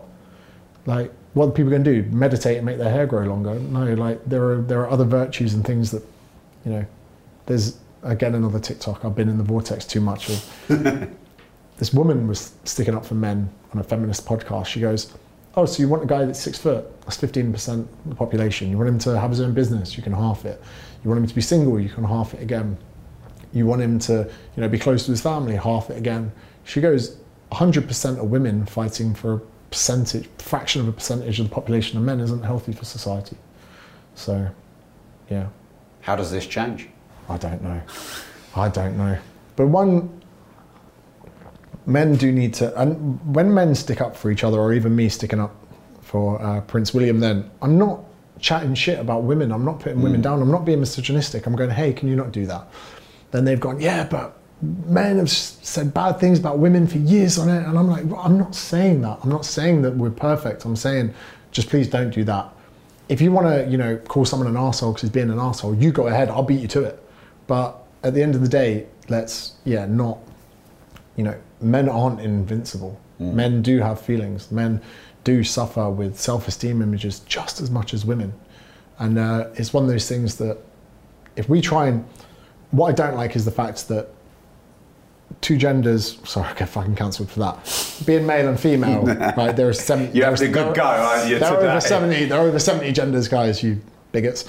So for some reason we're trying to uh, merge male and female together to like a unison of you know anyone can do anything but those gender differences i believe are a synergy that allows this kind of like lubrication between the two genders to coexist and dismantling that to me i don't think is a is a good thing i want equal opportunity for all but it's quality of outcome that uh, you know that another hot jp topic it, it's a tough one I want everyone to be able to do whatever they want in their lives. I want people to be have the free spirit to do whatever they want, be in love with whoever they want. In some respects, I'm quite liberal with my standing on that. But let's not disintegrate society in a bid to try and make the world a better place. And let's not, you know, I would never dream of putting down a woman, and I never dream, I wouldn't want a woman to put down a man. It goes both ways, and I think mm. more people can do that, the better we can all get on. Do you self sabotage? Context we were talking before the and we went live, and it was interesting how it sounded like you sometimes make things a bit more difficult for yourself than they would need to be on purpose, and I find that a fascinating discussion. Context over. Yeah, Do you so, self sabotage? Yeah, like I was saying to you before, um, I'm not very entrepreneurial in the sense that I don't really like investments, and I don't like the mentality in some respects. I'm not saying that I'm right. I'm saying that you know, there's a, the famous story of the fisherman and the businessman, where the fisherman is out happily fishing, the businessman comes over and goes, You should catch more fish so that you can save more money so you can get more boats. And the guy's like, Then what? Oh, with more boats, you could create like a fishing empire. Then what? You could sell it and make loads of money. And then what? And he goes, Oh, we could spend your days fishing. And like, some people out there are so hungry with these investments and property portfolios. And if they love doing that and they're passionate about it, that's fine. But it's become a blueprint for everyone. And when I look at a market where everyone's getting the same advice, I become a bit skeptical. Like everyone's saying, buy a home, then what? So you can own it. Cool, you can pay it off in 30 years. I'm like, Okay. Well, every American influencer says you should rent, not buy. I don't, and I wouldn't say that either. I'm not the opposite. I, I did this once. You know, like the whole breakfast thing. I was like, breakfast isn't as important as you think, and then I became anti-breakfast as a byproduct. I'm not that person. With it, I think that people, I, just, I would get any young person and go, "What do you want to do?"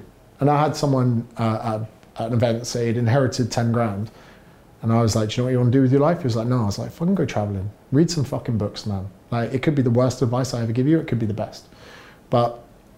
Ultimately, if he doesn't want to go traveling, he won't listen to that advice, I'd like to think. And for so many people, the default is invest. But I feel like. I think for so many people, that isn't the default. I think 90, massive percent of the population don't even know how to invest. I don't even. Maybe you've created a. Maybe an echo chamber. Yeah, because you're around maybe a lot of influencers or maybe a lot of people who are moving up in their life. But you know, for example, most people they keep their money in a savings account. That's not an investment. That's going down hard with inflation. Yeah, the main thing I want to say, and again, like I say, I'm talking to a younger version of myself. Yeah. So you're basically you're talking to your niche. Yeah. Yeah. Like um, it just never really excited me, and for me, I'd rather build a business where in a few years' time I could put down the majority of the deposit for a house, or even buy it outright. Like this whole like but I don't like. Look, I've never been in debt. I've, I've been. I lived in overdraft for a long time, but it was interest free. I don't like the idea of borrowing money. I don't like the idea of paying banks interest. I don't like the idea of, you know, being in debt to someone for long periods of time. I think that I can either afford something or I can't. And for me, whilst I have that period of not that much money in my bank account, I don't really want to, you know, get a property here. It's not a dream home. It's not where I want to live. I'm not interested. For some people, it's a great idea because they buy 10 houses in an area they're never going to go to and they rent them out or whatever. But to me, I feel like that energy could go elsewhere, and I don't like the idea of passive income. I like to work for my money. I like to send an email, and then at the end of the week, see my efforts uh, gratified with financial earnings from it. And there's the virtue as well of every penny I've earned so far is from education. So you either come to a talk, you buy a book, or you join my academy. Everything I earn is from education. So if there's not a lot of money in my bank account at the end of the week, I've not been educating people hard enough. So I'm also at the imposter syndrome thing. I'm a personal trainer. I coach people, they pay me for my services. So I don't really ever want to identify as like a property, you know, I am a property investor, or like, you know, I've got a hundred property. Every person I've met that's got hundreds of houses or whatever, I'm like, I don't envy them because I said to you offline, I don't even like expensing things.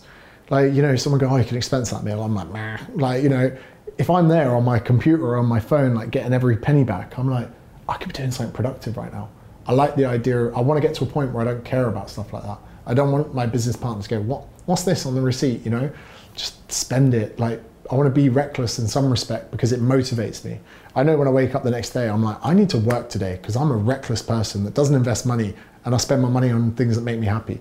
And I think I'm always in the back of my mind pessimistic with the outcome that who says I'm going to live till 40? Who says I'm going to live to 50? You know, and then people go, oh, but you could leave the properties to your kids or your girlfriend or your family. Yeah, or I could just bring them up to, you know, be the same person I am. Hey, work hard, earn money, don't get too carried away with investing. you know, so they, they could be wired very differently to me. So, you How know, does this link to self sabotage? well, you reckon that my uh, lack of investment could be a self sabotaging means of me not doing it because I feel that if I was to invest, I would get passive income, then I might become lazy and complacent.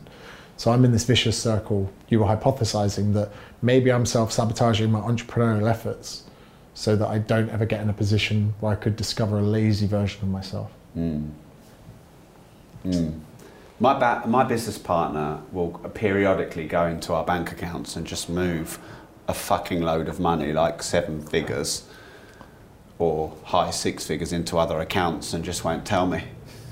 And then I'll be like, fucking hell, bank account's not looking so great. And three months later, we've brought in a load of money and then he just moves it back. He loves to fucking play around with money.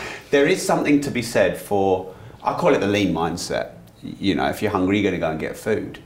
So if you trick yourself into not being too comfortable, because they say comfort is the enemy of greatness, don't they? Then I think that's really motivating. But you probably don't know this because you haven't read my fucking books. But everything you said about what you hate is what I am.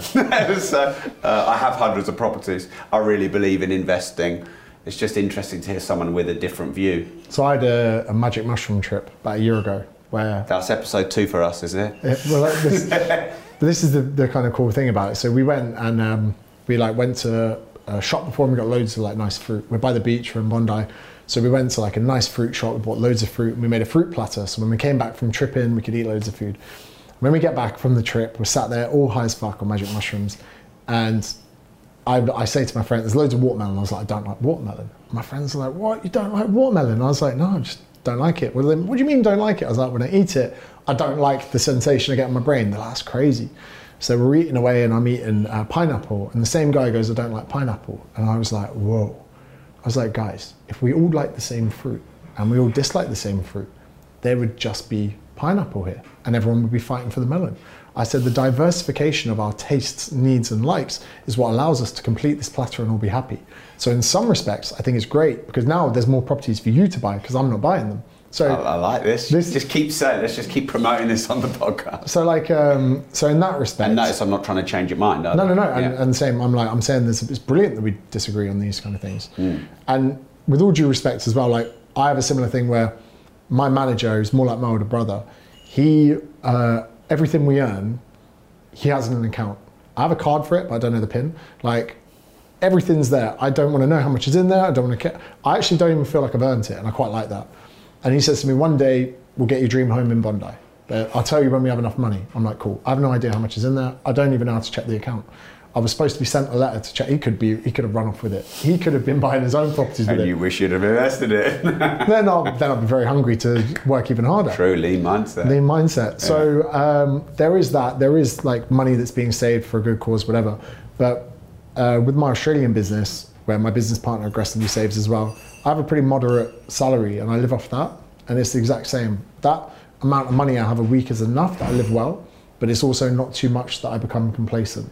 So, you know, I haven't had a dividend in about a year and I've had a great year. Like, it's not like I've earned considerably less money this year because we're investing into building a new app than I've ever earned in the last five years. But my life's still great. I still love it. I don't wake up with a fear or an existential fear that I'm not been smart enough with my money. And do you know what? In 10 years, we might have this conversation. You go, James, welcome back on the podcast. And I go, I fucked up. And I'll say, I'm back with my parents, but not in the good way, you know? But Yeah. I kind of embrace being wrong. I'm okay with being wrong. Mm. And, you know, let's say I completely fuck everything. I, I lose all my savings. I move back in my parents, probably in an old people's home at this point. Then I can instill that into my kids to go, kids, your dad thought he knew best and he didn't. Buy a fucking home. So it's an interesting one. I'll fall on the sword for him. Plus, they shouldn't be inheriting a big house in Bondi. They'll grow up spoiled little twats. So I'm only messing. But like Daniel Craig, I think it was said, Yeah, quite a few people do that, and I get that. You you say you're messing, but you're kind of not. Um, all the greatest uh, leaders of the Roman Empire were not the ones that inherited the throne in the bloodline. So the kids that grew up knowing they were going to be king or, all turned out to be assholes. yeah, So there is some, you know, respect to that. But then you can't really use that as an excuse for being ill-minded with investments. to me, I think it's just something that doesn't excite me that much. And here's another thing that I could be completely wrong about. I've had like a lot of people, not a lot of people give me advice who don't have a very impressive portfolio of investments themselves. So I've had financial advisors going, "Can you ever sit down with me?" And I'm like, "Yeah, sure." And then they're like 45, let's say, and I'm not being ageist, and they're wearing like a Daniel Wellington watch, and I'm like, "This sounds like such an asshole." I go, "If you're the expert in investments, shouldn't you be here like, oh, Ferrari keys on the table, expensive watch? Like with yourself, I listen to everything you're saying because you're more successful than me. You've written more books. You've got more of an investment portfolio. Your businesses do better. I'm all ears. I'm two ears and one mouth for a reason over here. But to a lot of people that give financial advice, they don't have a lot to back it up. And maybe it's all invested. Or maybe a lot of the information is just regurgitated and I need to hear it. But I could be a different man leaving this room today because you're probably the only person whose standpoint on investments I would respect enough to listen. Mm, and TikTok, I think, has made that a bit worse. Because again, not being ageist, but any kid can go and give you a 15 second video that does well on three ways to do this, that, or the other, and they haven't. Where do you stand on crypto? I think that Bitcoin is different from all other cryptos. So first thing you have to do is talk about are you talking about Bitcoin or all other cryptos? Reason being Bitcoin's really the only proven decentralized platform. All the others, even like Ethereum and Ripple and XRP, they're not fully decentralized and they'll go under when the business goes under. So, um, in, so are we talking Bitcoin or crypto? So I, I again never got. So I'm this person hate investments. People go, you should buy some Bitcoin. I'm like, fuck off. I'm like, I get it. I understand it. I think the blockchain is the future especially for dodgy dealings, right? And I get ex- like, or voting. yeah, like, and, and, I was saying to my dad, like, I was like, Dad, I reckon we're going to soon buy and sell properties on the blockchain. And I was like, I was like, stamp duty, tax, all of these things. I was going, you get mugged, even inheritance tax, which they don't have in Australia. I was like, whichever way you pass an asset, appreciated or not, you're going to get fucked by someone. Yeah. I was like, wouldn't it be good to pass over the ownership of a house with a decentralized currency, no blueprint, but blockchain ownership. Do you reckon that's the way it's going to go? Well, I think the the speed it takes to buy a property is so out of date. I could pay you with a couple of little checks in an hour a million pounds, but it would take me 90 days to buy a 100 grand house off you because of you know the conveyancing and all of that and there's the money laundering and the whole there's a lot of process paperwork in buying a property which could all be done simultaneously and instantaneously on a blockchain. Absolutely could. So I think the purchasing process is ready to be disrupted. And I haven't got the appetite or the interest to do that myself because I'm not very tech savvy. But that for sure is, is coming. Um, in terms of ownership, I'm not sure. It has to be decentralized. Because, all right, the government could turn around when the world's fucked in the next three years, which it could be, and they could go, "We're you don't own your property anymore. You know, we own it. It could just become the worst communist state ever." But it's very unlikely, really fucking unlikely to happen. Property's going to be the last thing you're going to lose. Your land and property rights. They're more likely to say if gold's illegal, you know, we want your gold. They've done it before in history. Um, so I think you need a decentralized ownership of property. So for for a blockchain to work, it's got to be decentralized. And if the government make it, it ain't fucking decentralized. Yeah, exactly. So, exactly. so the text there, it's like a central currency. A lot. I interviewed a, a billionaire who's, he's like, you know, the central digital currency will be brilliant because the government will be able to instantly take your tax. And I'm thinking that's not fucking good. That's fucking bad. Uh, you know, I, I want to have a bit of cash. I want to have a bit of independence. And so digital currency is very exciting but the government owned central digital currency, they can fuck off. That's more social credit system than Yeah, yeah, and it could be that. And because they'll track your bank accounts and they'll track your spending habits and they go, oh, we, we want to fuel the economy. You've got 30 days to spend 10 grand or we're keeping it. And they can just fuck with you. Um, that's so, what I think is worrying as well. That, that's the kind of thing that I see. And, you know, I was very much pro vaccine. You know, I wasn't anti lockdown protesting. But when things went cashless, I was like, hold on a minute I was like, there's other ulterior motives here. Then when people is David Icke right after all? Yeah, they're like, you know, traveling and all this stuff, and oh, you can't travel here, can't do this. We saw very quickly that if the government wants to do something, they're going to do it, and and know, they can do it fucking quick. Yeah, and, and um, no choice. Yeah, and you know, so that's something that has always been like in my mind. But yeah, even with the the crypto stuff, my friends are like, oh, I lost two grand in crypto. I'm like, you're a fucking carpenter what are you doing buying crypto? Because your mate Jay was like, mate, it's going up, it's going up, mate. I was like, fuck you guys. I was like, they could be the only people that know less about investing than me. And um, yeah, it's one of those things. But like you say, I could very much change in the next few years. Having kids, probably going to change me. Mm. Getting married, probably going to change me.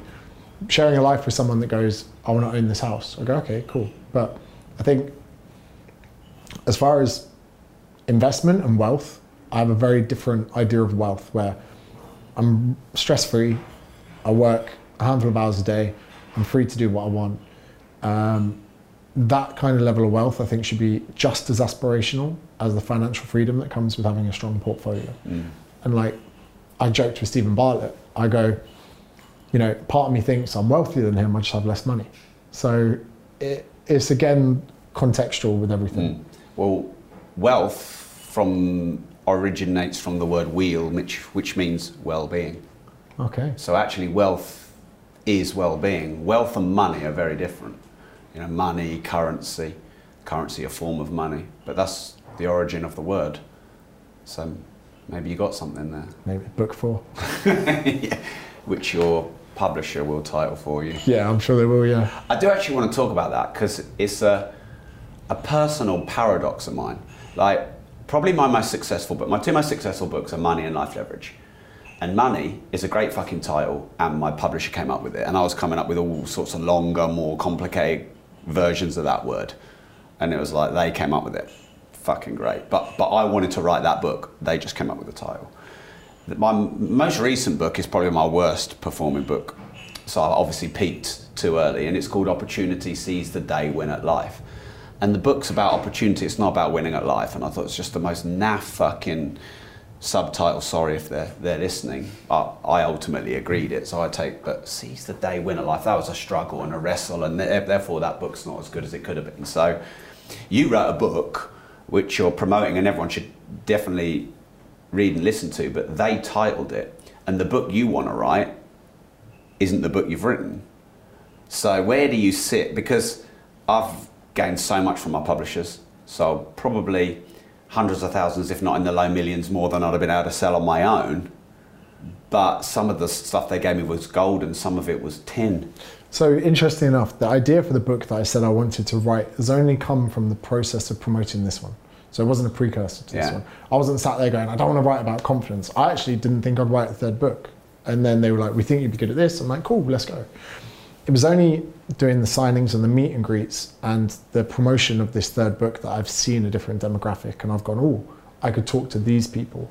So, uh, to be honest, my publishers, they picked the title. I was like, cool. I, I like the cover, first one without me on it. I was like, I actually like that a lot more.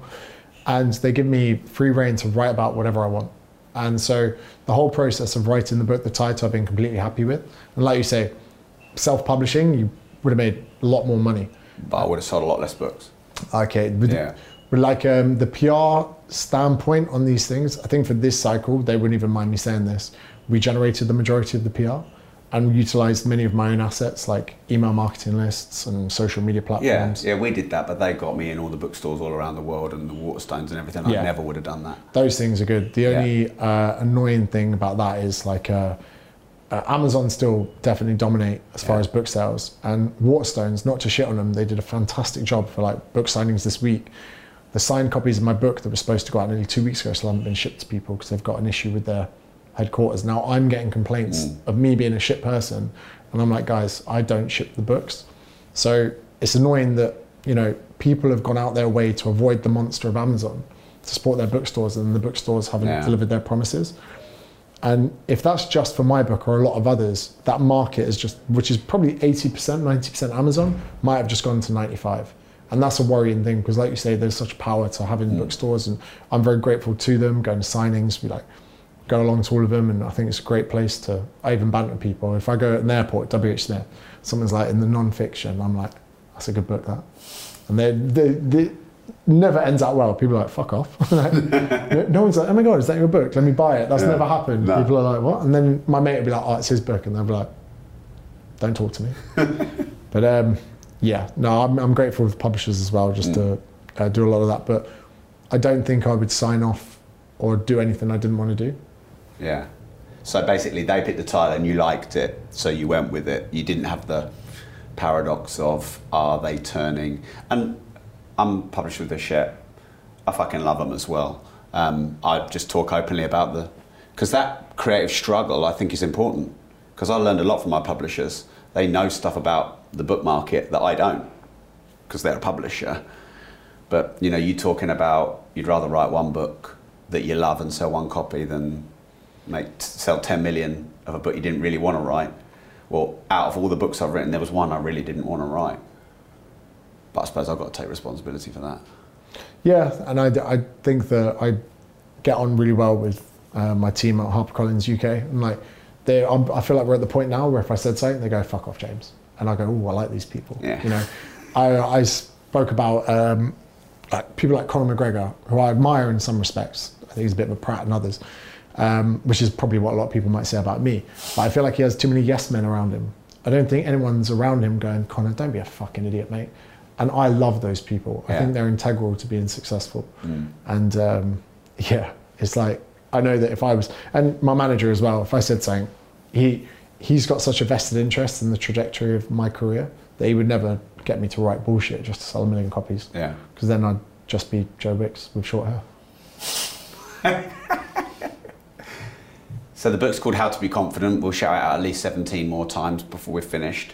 Um, should we do a different type of round now? Shall we change it up a bit? Sure. All right, so I've got a would you rather round. Okay, let's go. Cool. So I'm just topping Thank you. would you rather have one million pound cash or one million followers and why? Uh, definitely the cash, because um, I could use that to have a good time with my mates. You can't pay for dinner or, you know, go on a boat in Croatia with fucking million followers. You know, you might get a free meal in Dubai, but you know, you can't really enjoy your life. And some of the most uh, like enjoyable things in my life have been buying people stuff. Like um, my mum and dad bought my first car and probably my second car. Not expensive ones, I like a Fiat Punto. But now that's my thing where I'm like, cool, I'll buy you a nice car. And like, I surprised my dad with the last one. And I'd much rather have that look on his face than I would a million followers. Would you rather be fat and rich or ripped and broke? Ooh. Quite a tough one, really. Again, I'd like a middle ground, but it's the dichotomy here. Probably, probably fat and rich. I go through cycles probably once a year of being, when I finish the touring events, it's like, oh, I'm fat and I feel like shit, but you earn good money out of tickets. So, yeah. ask me again in a month, I'll tell you what it's like. Would you rather only be a personal trainer, fitness coach, or only be the entrepreneur or the businessman side? Um, can only have one. I like being the coach. I like being the PT. I like that. Uh, some people go, oh, you know, stop being called that when you interview because you've probably done more as an author than a PT. But I like that. It's my roots, and I'm grateful to it. And ultimately, I got into profession helping people with their problems, and that's never changed. I just don't go into a gym anymore to work. I still identify people's pain points and offer the solution to the best of my abilities. So, in some respects, I'm still a personal trainer. I'm just offering more than just weights and calories. Would you rather work out with Arnold Schwarzenegger or Dwayne Johnson and why? Arnold Schwarzenegger. I think, you know, like there's that clip of him with the cigar. He's like, I get to smoke stogies in my house because I'm the man. And I'm like, and like, uh, my two favorite feelings in life are getting the pump, having sex with a woman. Now lucky am I, I get to do both of it. So like, he's the OG. The Rock is a bit too, uh, he's, he's a bit woke. You, you have to be to have that level of fame. And I remember Logan Paul saying that it was the only hero he met that he kind of was a bit like, nah. Because him and The Rock did some content together, but when Logan Paul got cancelled for a video that he did that went bad, The Rock messaged him and said, get all the videos down of us. And I was a bit like, oh, that kind of stung a bit. Arnie, I reckon he'd be like, doesn't matter. Doesn't matter what you've done. You're still my guy. What do you mean by Dwayne Johnson's a bit bit woke? Like the fact that he would do that everything's very like politically correct and on it on his socials not to say that arnie's not i just reckon you know if someone said you got to eat a load of magic mushrooms and go into coachella who you going with the rock or arnie i'd be like let's go with arnie i reckon he'd like to party a bit more i reckon he'd have more stories Do you know he's got a lot of property? You might fall out with him. oh, yeah maybe we need people to buy it Yeah. Would you rather fight Eddie Hall or Jake Paul if you were doing this celebrity YouTube fights? Probably Eddie Hall. We've had a we've not had beef, but he did a useless supplement for it. Jake Paul can can box, and um, I quite I probably probably Eddie Hall. I'd get beaten, I'd lose, but then I could just say, "Mate, it's world's strongest man." What do you expect?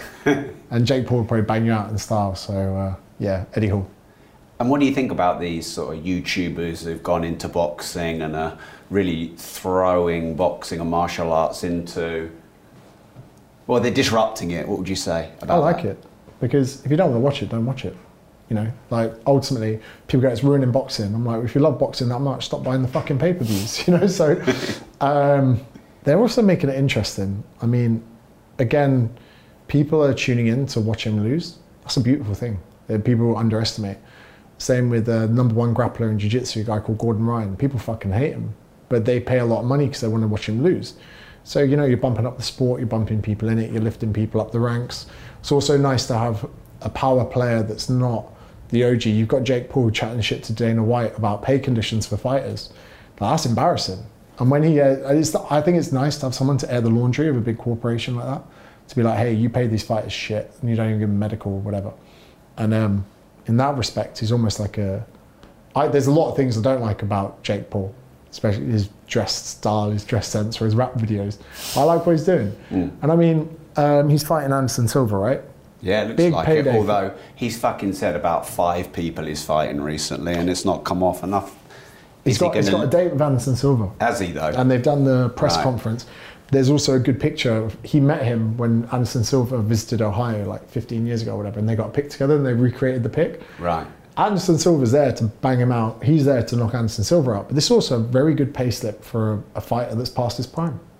And although the critics can say he's fighting someone who's past his prime, it's a couple million dollars into Anderson Silva's bank account. I think that's great.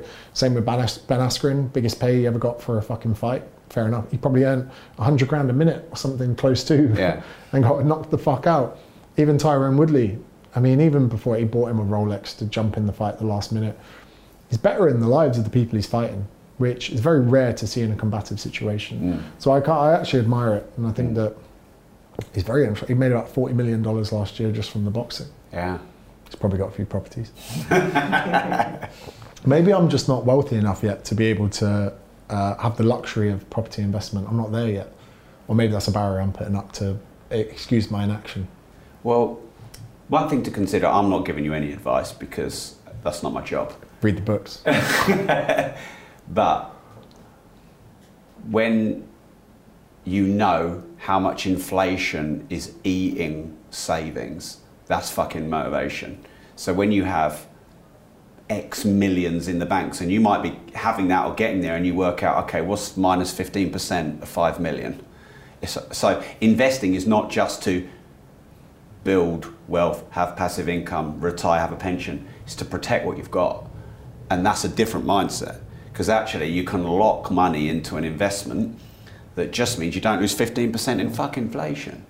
Yeah, there is, there is that. I completely empathise with that as well. I mean, and then you've got the option of pulling it out and paying tax on it. Which, no, I don't want to do that. Yeah. So um, yeah, I think the main driver for me at the moment is to have something to show for it, and like you know, I'd love to be able to buy that dream home in Australia when I get residency. Residency again is obviously a big thing. Otherwise, you've got to pay 25% tax on top as a non-resident buyer fee. Yeah. So there's doing that, and then it'd be nice to have like an apartment or a house in Bondi and just be like, hey guys, thanks for your support. I bought this today.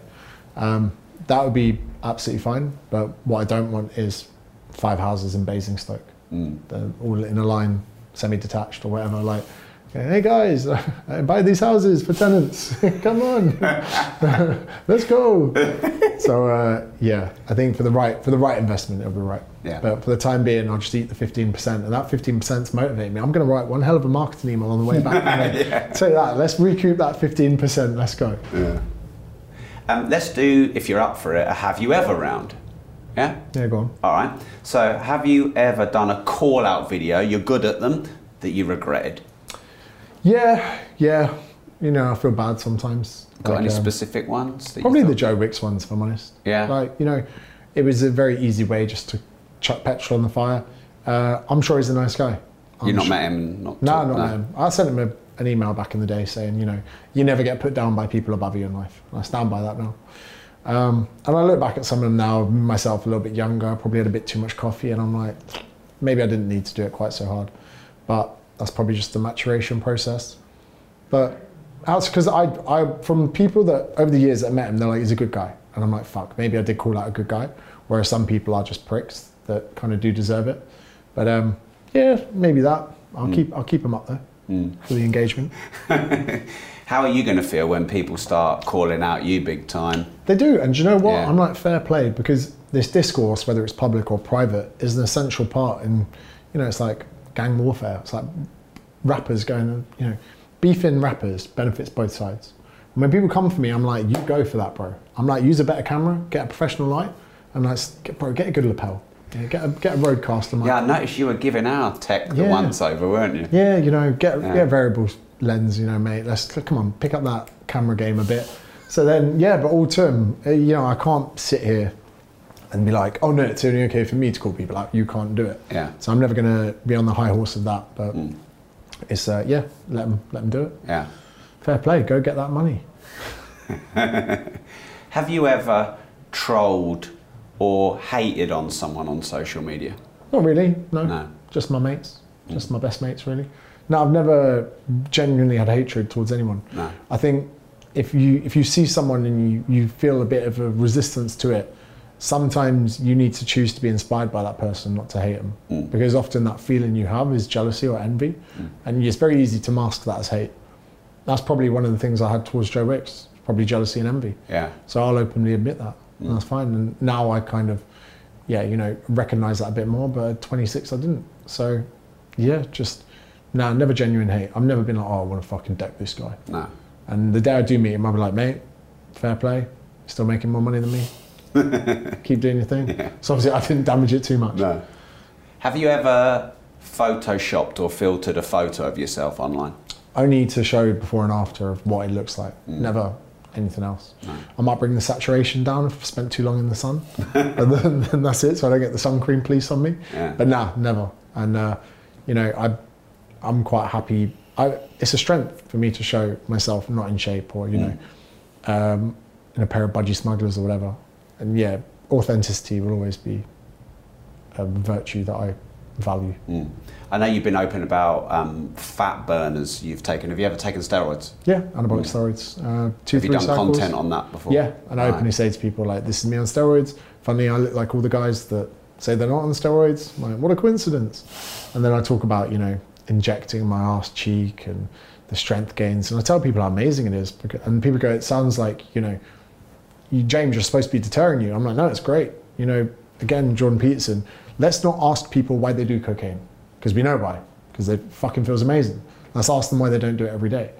And then that's a more important question. The same with steroids. Let's not go, steroids are terrible because they're not. You feel fucking amazing. You're like a dog with two dicks who gets more muscular by the week.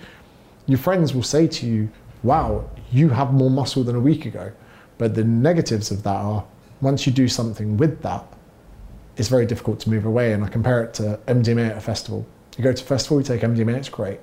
If you start developing a drug problem, you might just have to say, right, let's not go to any festivals this year. Cool. You've now kind of killed that gateway to you taking the MDMA in the majority of cases.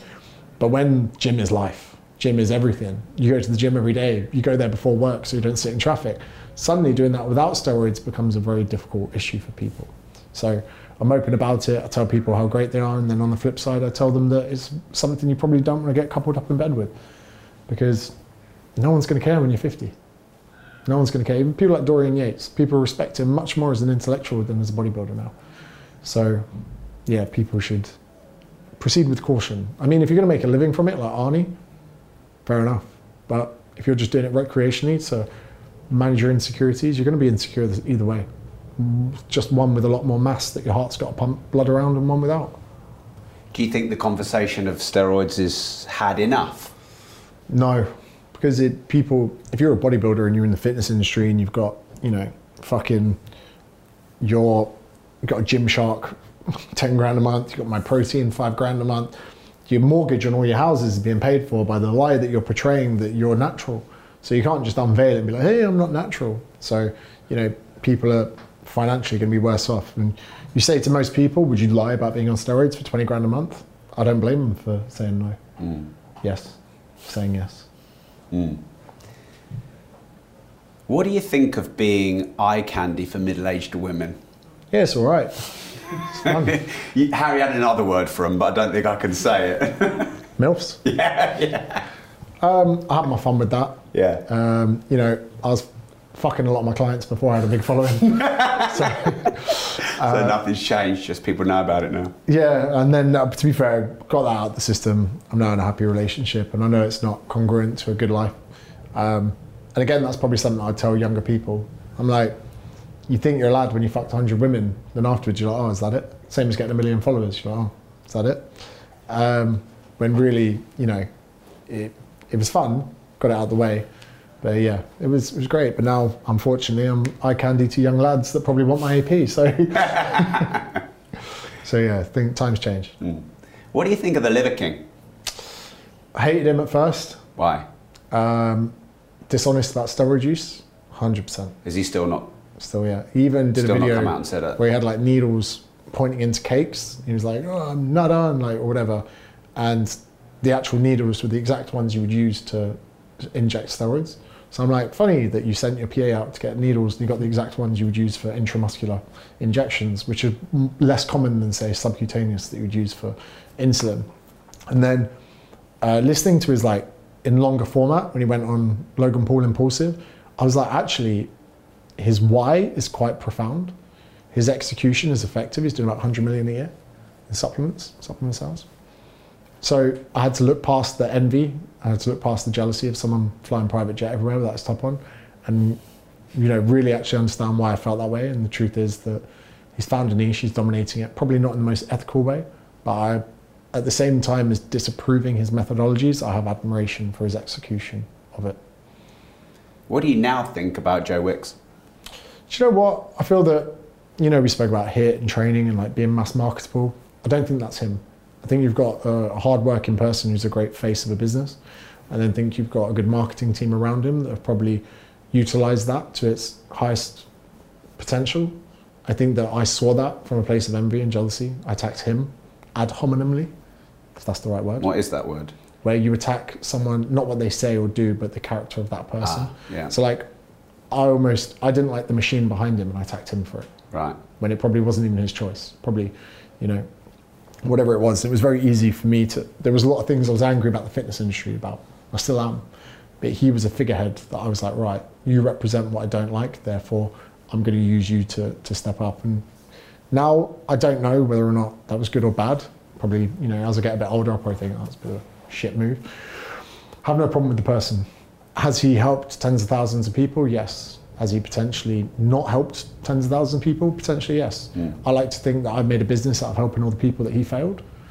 And i can sleep at night knowing that he can sleep at night knowing that. And any beef that we've ever had is you know just strengthened both our parties. And they're, they're never going to go to war. They're never going to see someone pick up a joe wicks cookbook in waitrose and whack them from behind or anything like that. So you know I've, I've only ever attacked his principles not him as a person. Yeah.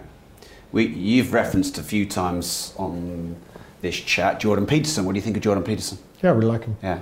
And I think that, you know, even if you disagree with him or you think he's sexist and misogynist, he wants the world to work. And I think that, you know, even his standpoint of saying to people, he wants, he helped me understand myself. And that's quite a profound thing. For someone else to know how my mind works when I don't even understand. And um, helping men understand who they are helps women. And I think people don't appreciate that enough. It seems like, you know, oh, his audience are all men, oh, they're all misogynists. We label these people. If you help a man come to terms with who he is, every man has a woman around him. Even, you know, even if you're in a gay relationship, you've got mothers, you've got sisters, you've got nieces, whatever it is. Helping men only benefits the lives of not only men, but women.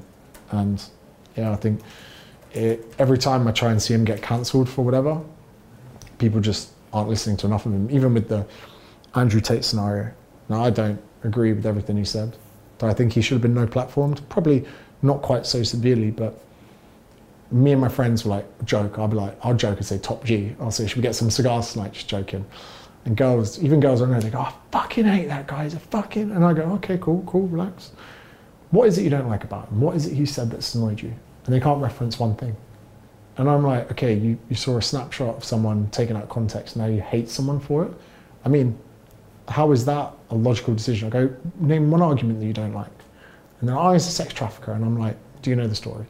No, I don't. Cool. And that's quite annoying because I think the same thing's happened with Peterson. They've seen one snapshot where he doesn't support pronouns and being legal mandate in Canada, and everyone's going, oh my God, he fucking hates trans people. I'm like, no, he, he, I very much doubt he does. He just doesn't like the way that words are being used as weapons. Hmm.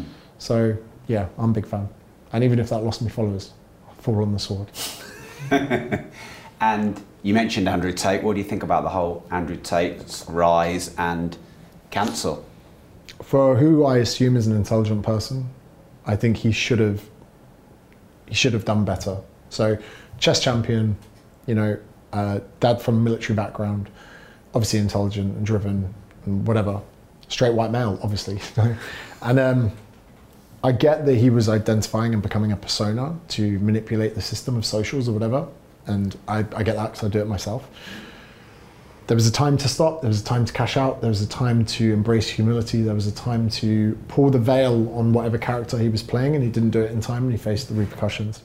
Do you only know when that time is when you've gone too far though? Yeah, exactly. And Yeah. I think for myself, like, there's obviously this, like, we call it 2018 James. I was ready to burn down anyone. Then as I get to 2022 James, I've kind of done longer format stuff, admitted even with you today that I was an arsehole, I regret some of the things I've done, and that I was just trying to get a leg up. The whole Joe Wicks thing, for instance, I'm happy to say that. If I was to continue 2018 James on a trajectory, it would just hit a point, I'd just burn into the ground. So there has to be a maturation process in your brand and persona. So when you say burn into the ground, do you mean you would hate yourself or you would end up getting cancelled and something bad happen? not even cancelled or something bad happening. I think people just go, yeah, we've had enough, mate. Oh, guess what? You find someone, oh, you think someone's a prick, cool. Tell us what else, you know. It would just get to the point where people just be sick of the negativity. Yeah. They thought, let's calm it down a bit, let's give some life advice, let's try and give valuable content and maybe stop trying to attack people so much and just trying to benefit the situation. Yeah. He could have he could have done that. He probably should have. And I hmm. could even tell you the exact podcasts where when he went on Nelk Boys in Croatia, a big American podcast, I was like, I watched it thinking, this is your time. Be be your father's son. And he didn't. And he leaned on Islam a few times, and I was like, you're, you're being a prick. And it was annoying because I followed him for like four years. A friend of mine, we were talking about the follow unfollow culture, where I see people unfollow me and refollow me. I'm like, what's with these people? And my friend said to me four years ago, he goes, there's only one person that I followed and unfollowed. And he goes, look at this prick. And I followed him four years ago. So I've watched him for quite a while. Mm. And I was disappointed when I watched Nelk Boys. I was like, mate, don't, you, you're portraying a misogynistic turn point and you're trying to use Islam as your backup. So that people, when they criticize you, they'll, they'll be seen as like Islam criticizers. And I was like, it was disappointing. I was genuinely disappointed. But the thing was, So you think he's that engineered and calculated about it all? Yeah, I would like to think so. Yeah. And again, I've never met him. I've only, I'm as guilty as everyone else on the left. And why would you like to think that it was engineered? because I could understand why he would do it, and it obviously worked. From a marketer standpoint, I was fascinated. And what annoyed me was uh, I was losing hundreds of followers a day because I was following him during the cancellation period. People were like, I'm in your program, I'm going to leave if you don't unfollow him. And I'm like, guys, I'm curious, I'm a digital marketer. I'm, I've been watching this guy for four years. I'm as disappointed as you are. But I'm not going to unsubscribe to watching the demise of someone because I can learn from his demise. And it was annoying that every it became mob mentality. Yeah. People are like anyone that follows him is bad. I'm like Joe Rogan follows him. I think Joe Rogan's a great guy. Yeah. We're all just watching this guy portray this character, and yeah, it was one of those things where um, it was a bit bit disappointing. But oh well, like I'm not going to lose any sleep over it. He actually, we spoke about creating a, a book maybe for young males. There's definitely a figurehead position that needs to be filled. Yeah. So I'm not saying that I'm going to be the next Andrew Tate, but I'm saying that should have been a wake up for a lot of people that, you know, Jordan Peterson as well. There, there do need to be role models to help men on their path of life because I didn't particularly have a, a male figurehead to look up to. Maybe some mentors in the PT world, but you know, it. Our parents are so valuable to us, and they should instill values into us, but they can't show us how the world works or how we fit into it because the world is so different to what it was then to what it is now. We have a quick fire round we always finish with. Up for it? Yeah. All right. Um, generally, people don't end up answering the questions quickly. You can do what you want, depending on how itchy you are to leave. do we have true freedom of speech right now? No. Uh, We don't. Certain things, you know, you can't use the C word on uh, YouTube anymore. Uh, demonetized for that. Uh, and they put it with two, Beat me. yeah, two very offensive words. Two words you would never say ever, ever in speech. Now the C word's gone up with that. And I joke in my live show, I talk about the origin of the word. In the 13th century, the C word was the anatomical terms in linguistic journals of how you would explain female genitalia. It was even in street names. So there's that from the swear word standpoint, but there's also um, even podcasts are being deleted for talking about Andrew Tate's ban.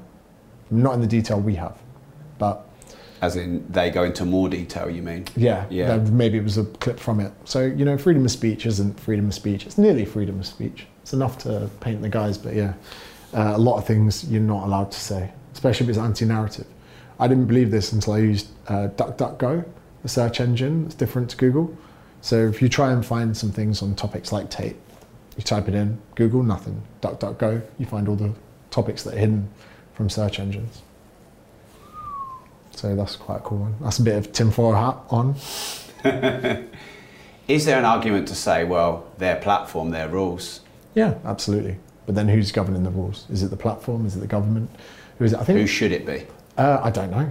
Uh, ivermectin was an interesting one. Again, I was pro-vaccine. I was saying to people, stop being a fuckwit, get vaccinated. I want to go back to Australia. So then Joe Rogan took ivermectin and he was like, oh my God, horse dewormer, whatever. But over a billion humans have had ivermectin. So you're like, is it a horse dewormer? And then there was all that. I'm pretty sure they've just slyly put ivermectin into the uh, uh, medical list of tr- effective remedies for COVID 19. They just slipped it in there like last week. And everyone's like, hold on a second, wasn't that what you were deplatforming people for a year ago? So, you know, they, it was very smart. Uh, Bret Weinstein, I think, that was one of the first ones to go, hey, by the way, ivermectin is something else that people could use alongside. When you go to Texas, I was in Texas in December, everyone's got a stash of ivermectin. They're not uh, vaccinated. They go, if I get it, I'm just going to take this. But yeah, you couldn't say that. So no, I don't think freedom of speech exists. Not as bad as other countries like socialist states. It's not North Korea. It's not Russia. Mm. But it's not quite there. Mm. Who controls the world?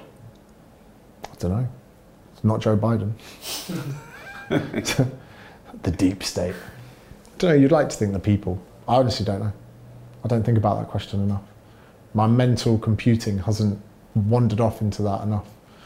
Um, I don't know. You're going to keep me awake with that tonight. Well, something that's just really interesting what you said um, is I don't think about that enough.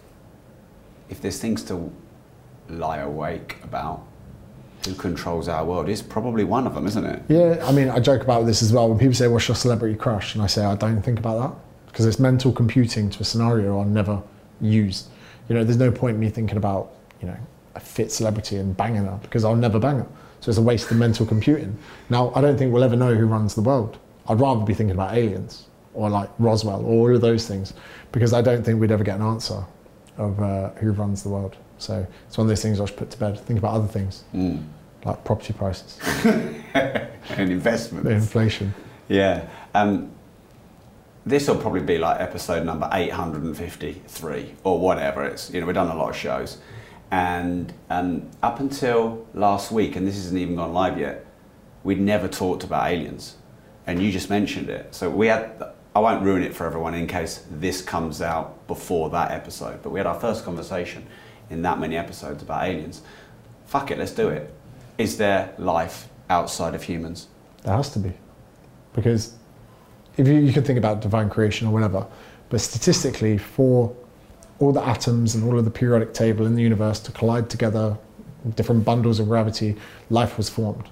And even if the statistical chances was one in a hundred billion million, whatever, that's still plenty.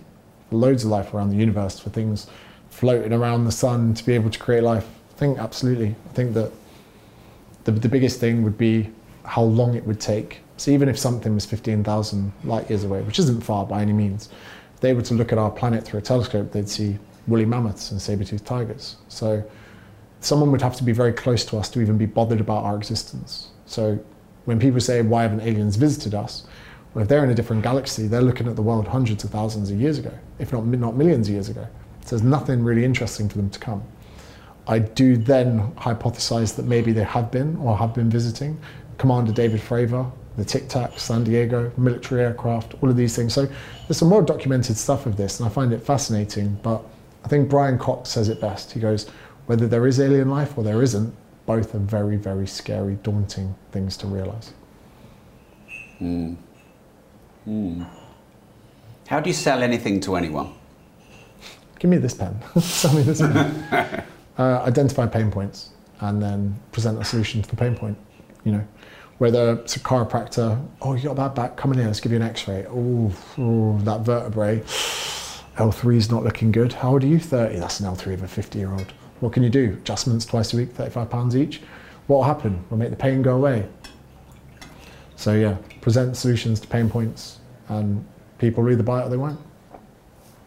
What's the craziest thing that's ever happened in your life? It's going to sound pretty bad.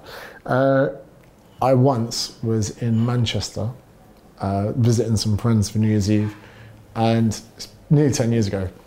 I swiped on Tinder and matched a few girls. Went out for New Year's Eve, and I got chatting to a girl. She said, I'm in a bar. So me and my friends went to the bar, ended up hooking up with that chick. She didn't just live in the same area as my friend. She didn't just live in the same grouping of apartment blocks. She didn't just live in the same apartment. She lived in the door opposite the door I was staying in. The door opposite. Manchester is a pretty densely populated part of the UK. Statistically, what are the chances that I went home with a girl that lived two and a half meters away from where I was staying? To this day, I think there's a glitch in the matrix. so that'd be the craziest thing. What's the biggest risk you've ever taken? Going to Australia, one way, no savings. Just had a psychedelic trip that introspectively told me that I should go to Australia. And I told my dad, he goes, Yeah, go for it. I had no money. I had to borrow money off my dad to buy a sofa. My housemates bought the sofa and they're like, US 300 quid. So uh, I had to borrow money off my dad at 26. So I, it was a bit of, financially a bit of a stupid one to go to Australia, but I went, best decision I ever made. Everyone thought I was crazy because my PT business was pretty good in the UK. I was spending all the money I was earning, so having a great time. Played rugby sevens abroad every weekend. Way this weekend, oh, Amsterdam. Way this weekend, Stockholm. Way this weekend, Dubai. But um, yeah, going to Australia on paper was the most ridiculous move ever. And yeah, it was probably the best decision of my life. What's your biggest success? Loving my life. I, imagine this, right? There are a lot of people on the planet. I would not swap my lives, my life with anyone's, anyone's, anyone's. Even Dan, Dan Bilzerian, whoever it is, no one. There's not one person on earth I'd want to swap my life with. And I think that is the biggest ultimate success you could ever have. Because so many people do live their lives wishing they could be other people. And hand on heart, that's the most honest thing I've probably said to you the whole conversation. I would not swap my life with anyone. And I think that is probably one of the highest kind of accolades of success you could ever reach. What's your biggest failure? It's not even a good one. Just, I was obviously this PT that went to Australia. When I first got there, I tried to become a PT back like I was in the UK on the floor, and I couldn't. I just couldn't build a business, and it was part of me that didn't want to. But it was again then the biggest blessing ever because I went online. So I was throwing everything I had at the gym floor and it wasn't working, and then I threw everything I had to Facebook and it did work. So the, I'm most grateful for my biggest failure. What's your biggest regret? Again, this is another part of my brain. I don't like to entertain the computing power of it because I'm I don't really regret anything. May I actually, I dropped a whole pill going into Ushuaia for Eric Prydz in Ibiza three years ago. And you would have found me laying on my back in the garden of Ushuaia, and Eric Prydz is my favourite DJ.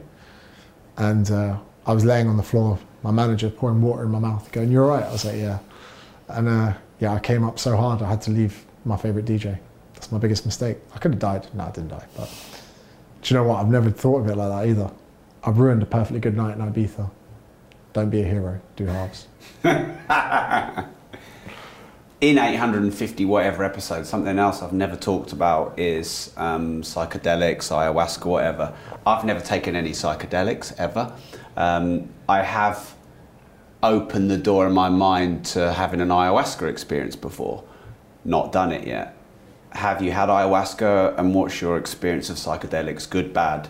Never done ayahuasca. It seems like a bit too like go to Peru and shit your pants. I'm like, like I'm not sure. That's not the best selling point of the. I, I, don't need that much help. Yeah. Um, first time I took uh, psychedelics was LSD. I was like, wow, this is this is just brilliant. And I thought to my every time I've taken psychedelics, I thought, why do I drink? I like it. Just made me realize how disgusting alcohol is, what it does. Um, I only take psychedelics when I want answers. And sometimes the crazy thing is, I sometimes want answers to questions I haven't thought of yet. Sometimes I just go through life, I go, I can need some answers. Right now, I've got no inclination to do some. One of my best mates has got magic mushrooms at his house, and I'm like, mate, I don't, I don't need this right now. Not that I don't want to, I just don't need the wisdom that's in there. And uh, some of the biggest epiphanies I've had in life have come from little psychedelic trips. And if I say to people I've done magic mushrooms straight away, they're like, that's bad. Me and 10 friends went to this like cliff edge in Sydney on a sunny day and we sat there.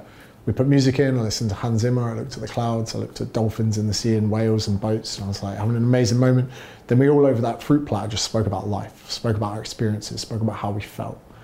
And that, I was like, I knew more about my friends in one afternoon than I had in years of knowing them. Not to mention. You were all on mushrooms at all this on point. mushrooms. Yeah. And none of us touched our phones. The idea of a phone, was like, that's disgusting. Um, and we just enjoyed each other's company in a way that was like never been done before. And another really non-committal one is DMT. Now, DMT lasts about the length of one song. So uh, I spoke about it on a podcast. Someone DM'd me.